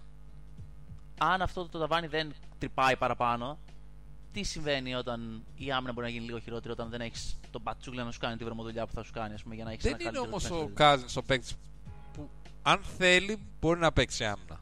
Ναι, οκ. Να δεν το- είναι ο παίκτης που είναι τρύπα στην άμυνα, καμία σχέση. Όχι, όχι, όχι. Αλλά Απλά το είναι θέμα μια είναι μετά ιδιαίτερη το- περίπτωση. Ναι. Και είχε έναν ιδιαίτερο τραυματισμό. Οπότε πρέπει να δούμε. Και ένα πολύ ιδιαίτερο χαρακτήρα. υπερβολικά ιδιαίτερο χαρακτήρα. Αλλά νομίζω ότι Αλλά ο έχει- χαρακτήρας του μπορεί να κολλήσει σε αυτήν την ομάδα. Ναι, Δηλαδή- μπορεί, μπορεί. Γιατί είναι η vocal που τα spam, αλλά στο τέλος κάπως δουλεύει όλο αυτό. Ναι. Και νομίζω ότι εδώ καταλαβαίνει ότι ξέρεις, δεν είναι τόσο σημαντικός όσο στις υπόλοιπες ομάδες του. Δηλαδή στους στους Kings ε, ο Κάζι έκανε ό,τι ήθελε. Τον ένοιαζε. Γιατί ήξερε ότι δεν πάμε πουθενά, δεν κάνουμε πουθενά. ότι Και να κάνω εγώ Ναι, ναι. ό,τι γουστάρω κάνω. Τι ποιος θα μου πει τώρα. Στους Pelicans που είχε έναν αλφα male δίπλα του και έναν πάρα πολύ καλό παίκτη στο Και Drew ένα Holiday concept που πίστεψε. και ένα πολύ δυνατό χαρακτήρα στο Ρόντο, δεν έκανε τόσο μαγκές. Όχι, ισχύει, ισχύει. Προφανώς θα κάνει. Δεν είναι ότι Θα θα, πάρει μιλήσει, τεχνικές, θα πει θα πάρει βλακίες, υποβολές του, ναι, θα- θα αποβληθεί, δεν είναι. Αλλά ο ρόλος στην ομάδα είναι διαφορετικός. Ε, και νομίζω ότι δεν είναι αυτός που θα επηρεάσει κάπως τους Warriors φέτος. Δεν ξέρω αν τους επηρεάσει αρνητικά ή αν θα τους επηρεάσει θετικά. Μάλλον πιστεύω ότι θα είναι περισσότερο προς το ουδέτερο. Λες. Απλά εγώ α, το μεγαλύτερο προσόν νομίζω και το μεγαλύτερο βοήθημα που μπορεί να προσφέρει ο, Κάρ, ο, Κάρι, ο Κάζινς σε αυτήν την ομάδα είναι αυτόν τον ενθουσιασμό του άγνωστου. Ξέρεις, βάζουμε άλλο να παίχτη κάτι σαν να δούμε τι μπορούμε να κάνουμε. Γιατί οι Warriors σε κάποια φάση ήταν αυτό ότι ξέρεις, το έβλεπες στο παιχνίδι τους και δεν είχαν challenge στο παιχνίδι τους. Δηλαδή έλεγαν, Έλα, μαλάκα τώρα να βάλουμε 25 τρίποτα, ξέρω. Ναι, ναι, ναι. Έλα, να, να δίνουμε την. δουλέψουμε, να σπάσει το ρεκόρ Δηλαδή ο εκεί Clay με για τους να... Bulls ήταν γελίο Ναι, ναι, ναι. που έσπασε. Να, να δίνουμε την μπάλα όλοι στον Clay να δούμε αν μπορεί να σπάσει το ρεκόρ. Αυτό. Να σπάσουμε την πλάγα μας εμείς. Ναι, να γελάσουμε λίγο, να δούμε τι μπορούμε να κάνουμε. Ισχύει, νομίζω ισχύει. ότι ο Κάζιν θα τους ξα- το ξαναδώσει αυτό. Γιατί νομίζω το πρόβλημα τη ομάδα είναι αυτό ότι αρχίζει και έχει έλλειψη κινήτρου και τρώγονται με τα ρούχα τους και επειδή όλοι είναι ξεχωριστές προσωπικότητες, εκτός από τον Clay που. Σπουδάρα το λέω. τα έχουμε πει. ε, θα μας ακούσει κανείς και θα νομίζει ότι όντως θεωρούμε το Ναι, Clay ναι, ναι, τι σκουπιδάρα. λέτε ρε, άσχετο. Ναι, που είναι εξ τους καλύτερους ουδέτερου στην ιστορία του NBA. Τίποτα. Ε, σκουπίδι, αλλά ακούστε μας και καλά. ε, νομίζω λοιπόν ότι όταν θα έχουν κάτι άλλο να ασχοληθούν, κάτι πιο καινούριο, πιο ευχάριστο, πιο θετικό, θα αρχίσουν να είναι περισσότερο ομάδα. Και δεν ξέρω τι θα γίνει του χρόνου, αλλά θεωρώ ότι όταν θα είναι υγιείς, θα είναι πολύ δύσκολο να χάσουν. Για να δούμε. Εγώ πιστεύω ότι είναι το φαβορή. Σίγουρα. Ναι. Ε, πιστεύω ότι δεν θα είναι. Τεχνικό team Το εδώ, τεχνικό team απίστευτα, κάνετε εδώ κάτω. απίστευτα fails. Loopers. ναι. Ε, Δεν θα είναι τα playoff ε, περίπατος. Δηλαδή θα έχουμε τα challenges τους. Οπότε έχει πολύ ενδιαφέρον και με τον καινούριο χαρακτήρα και έτσι όπως βλέπουμε τα πράγματα να εκτελήσονται φέτος, πώς θα βγει στην πίεση. Είναι πολύ ενδιαφέρουσα χρονιά για τους Warriors, γι' αυτό και εμάς μας κίνησε το ενδιαφέρον να ασχοληθούμε σήμερα. Και το είχαμε πει και όλος το είχες πει εσύ, ότι αν είναι να ασχοληθούμε με τους Warriors θα πάει να πει ότι Ναι, κάτι κα- έγινε. Κάτι έγινε, ναι, ισχύει. Και κάτι έγινε πράγματι. Αλλά παρόλα αυτά, κάνοντας όλη αυτή την εκπομπή, πάλι καταλήξαμε, δηλαδή για να μην υπερβάλλουμε κιόλας, ότι είναι Ναι. το φαβορή για να πάρει το πρωτάθλημα. Δηλαδή, α- αν κάποιος είχε ακούσει και την προηγούμενη εκπο- εκπομπή που είχαμε κάνει, είχα πει και εγώ ότι εντάξει, αυτά τα πράγματα συμβαίνουν Μμμ. σε ομάδες και χειρότερα μπορούν να συμβούν και ξέρεις, δεν είναι κάτι το φοβερό. Και Ισχύει. πράγματι το πίστευα όταν το είπα. Μετά δεν ξέρω αν είναι, μπορεί να είναι και λόγω του marketing και μπορεί να είναι και λόγω του πραγματικά της βροχής πληροφοριών Ναι. ας πούμε που Επίσης, δεχόμαστε. Όταν κάποιος είναι και την της αστεία, ας θεματικής. πούμε, μπαίνει και στο μικροσκόπιο το παραμικρό. Δηλαδή και λίγο μεγεθύνεται. Αυτό και έλεγα ρε, πώς- μήπως κα- ξέρεις, κάνουμε όλοι overreact γιατί βλέπουμε κάτι να γίνεται λες α εδώ υπάρχει πρόβλημα, πρόβλημα, πρόβλημα και το ακούμε όλοι και κάπως μεταφέρεις και εσύ στον εαυτό σου αυτή την ιδέα ότι υπάρχει πρόβλημα ενώ στην ουσία μπορεί να μην υπάρχει τόσο μεγάλο πρόβλημα αλλά, Αλλά εκεί ήταν φτάσαμε το και πρόβλημα αρκετό ώστε να μας κάνει να το συζητήσουμε Ναι. και νομίζω ότι βγάλαμε πολύ ενδιαφέρουσα συμπεράσματα ας πούμε, γύρω από τους πρωταθλητές του NBA οι οποίοι φαινόντουσαν αυτό η τέλεια ομάδα που όλα πάνε καλά, περνάμε καλά, σουτάρουμε τρίποντα, όλα είναι τέλεια, είμαστε ανίκητοι και δεν έχουμε αδυναμίες και τελικά νομίζω ότι εντάξει, δεν είναι πράγματα που τα λέμε μόνο εμείς αλλά νομίζω ότι μέσα στην κουβέντα ζητάμε ότι και προσωπικά και ε, ομαδικά είναι ομάδα που έχει πολύ δυνατά στοιχεία προφανώς αλλά είναι ομάδα που έχει και αδυναμίες και αγωνιστικές και ανθρώπινες. Μμμ. Και το challenge για τους Warriors, όπως και το είχαμε απίστευτο συζητήσει... μήνυμα έτσι αυτό. Τι να πούμε, τι για άλλο τη να ζωή ακούσετε. σας. Δευτέρα βράδυ Το κοντά στη challenge- μία. Το challenge για τους ανθρώπινες Warriors... αδυναμίες Τι Η μας πες κάνει το ανθρώπους; ημιτοπής, ρε. τι είναι αυτό που μας κάνει να κάνουμε κλικ ο ένας με τον άλλο; Ε, τώρα τι να πω. Μια παραπέρα Αυτό που συζητάγαμε και πριν την εκπομπή για να κλείσω ε, από πλευράς μου ότι το challenge Πόσο για άνθρωπος τους ξεπερνάει τις Warriors αδυναμίες ε, γάμιστε το κάθε βράδυ ναι, η πρόκληση λοιπόν να αλλάξω τη λέξη γιατί λέω το Ναι. challenge για τους Warriors είναι το πώς να μην τους ακουμπήσει η βαβούρα δηλαδή μπορεί να είναι πράγματι ένα Σωστό. πρόβλημα το οποίο δεν είναι πρόβλημα στην ουσία και κάτι το οποίο μπορεί να συμβεί σε οποιαδήποτε ομάδα επειδή όλος ο κόσμος φέρνει την πίεση ότι μήπως υπάρχει πρόβλημα, μήπως ο τάδε χαρακτήρας δεν θέλει τον άλλον και ποιος είναι ο καλύτερος και ποιος είναι πιο σημαντικός, το πόσο μπορούν αυτό να το κλείσουν έξω από τα αποδητήριά τους και να το κρατήσουν έξω από τα αποδητήριά τους όταν σφίξουν και τα γάλατα. Όταν δηλαδή νιώσουν την πίεση. και αυτό Και θα έρθει η στιγμή στη χρονιά που θα φανεί αν μπορούν να λειτουργήσουν με τέλεια χημεία υποκα... υποκαθεστώ πίεσης. Όταν κάποιες ομάδες τους κάνουν πραγματικό challenge. Μπράβο. Αυτό και νομίζω ότι το είχες πει και εσύ στην προηγούμενη εκπομπή πολύ σωστά ότι είχαν έναν ελέφαντα στο δωμάτιο δεν συζητούσαν γι' αυτό, δεν μπορούσαν να συζητήσουν γι' αυτό. Έναν και άξιο πολλοί, ελέφαντα. και πολλοί μάλιστα λέγανε ότι φοβόντουσαν μη φύγει ο Ντουράντ φέτος το καλοκαίρι. Ότι υπήρχε actual μεγάλος φόβος ότι μπορεί να κάνει opt-out και να φύγει. Ε, οπότε υπήρχε αυτό το πράγμα. Δημιουργήθηκε η ένταση. Και τώρα αυτό που είναι το σημαντικό είναι αυτό που είπες και εσύ με την πίεση αυτή που θα ασκείται με το μικροσκόπιο που θα υπάρχει πάνω τους η ομάδα όλη αυτή ειδικά αυτοί οι τέσσερις ας πούμε και οι υπόλοιποι σαν συνέχεια είναι μια λυσίδα και όταν ασκείς πίεση και κάποια media εντάξει προφανώς θα το κάνουν και πιο στοχευμένα αυτό ε, αρκεί ένας κρίκος από την αλυσίδα να σπάσει για να αρχίσει να κλειδονίζονται και άλλες Μμμ. Έτσι ακριβώς. και μεταφορές. Απίστευτα πράγματα. Και έτσι κλείνουμε. Είπαμε για τους Warriors μόνο σήμερα νομίζω ότι ήταν μια κουβέντα που έπρεπε να την κάνουμε Πολύ μου άρεσε. Εγώ δηλαδή τη χάρηκα. Ναι. Ναι. πολύ, πολύ ενδιαφέρον. Ε, ασχοληθήκαμε με μια δυτική ομάδα σε μια δύση που γίνεται χαμός Μμμ. και που όλο αυτό την κάνει ακόμη πιο ενδιαφέρουσα.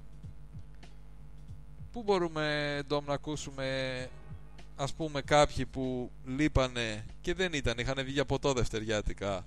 Ε, πού θα μπορούσαν να ακούσουν εκπομπή; Την εκπομπή μπορείτε να την ακούσετε και στο Spotify και στο iTunes και στο Mixcloud γλιτώνοντας το 1-2 λεπτά τεχνικού προβλήματος Σωστά. που είχαμε σήμερα.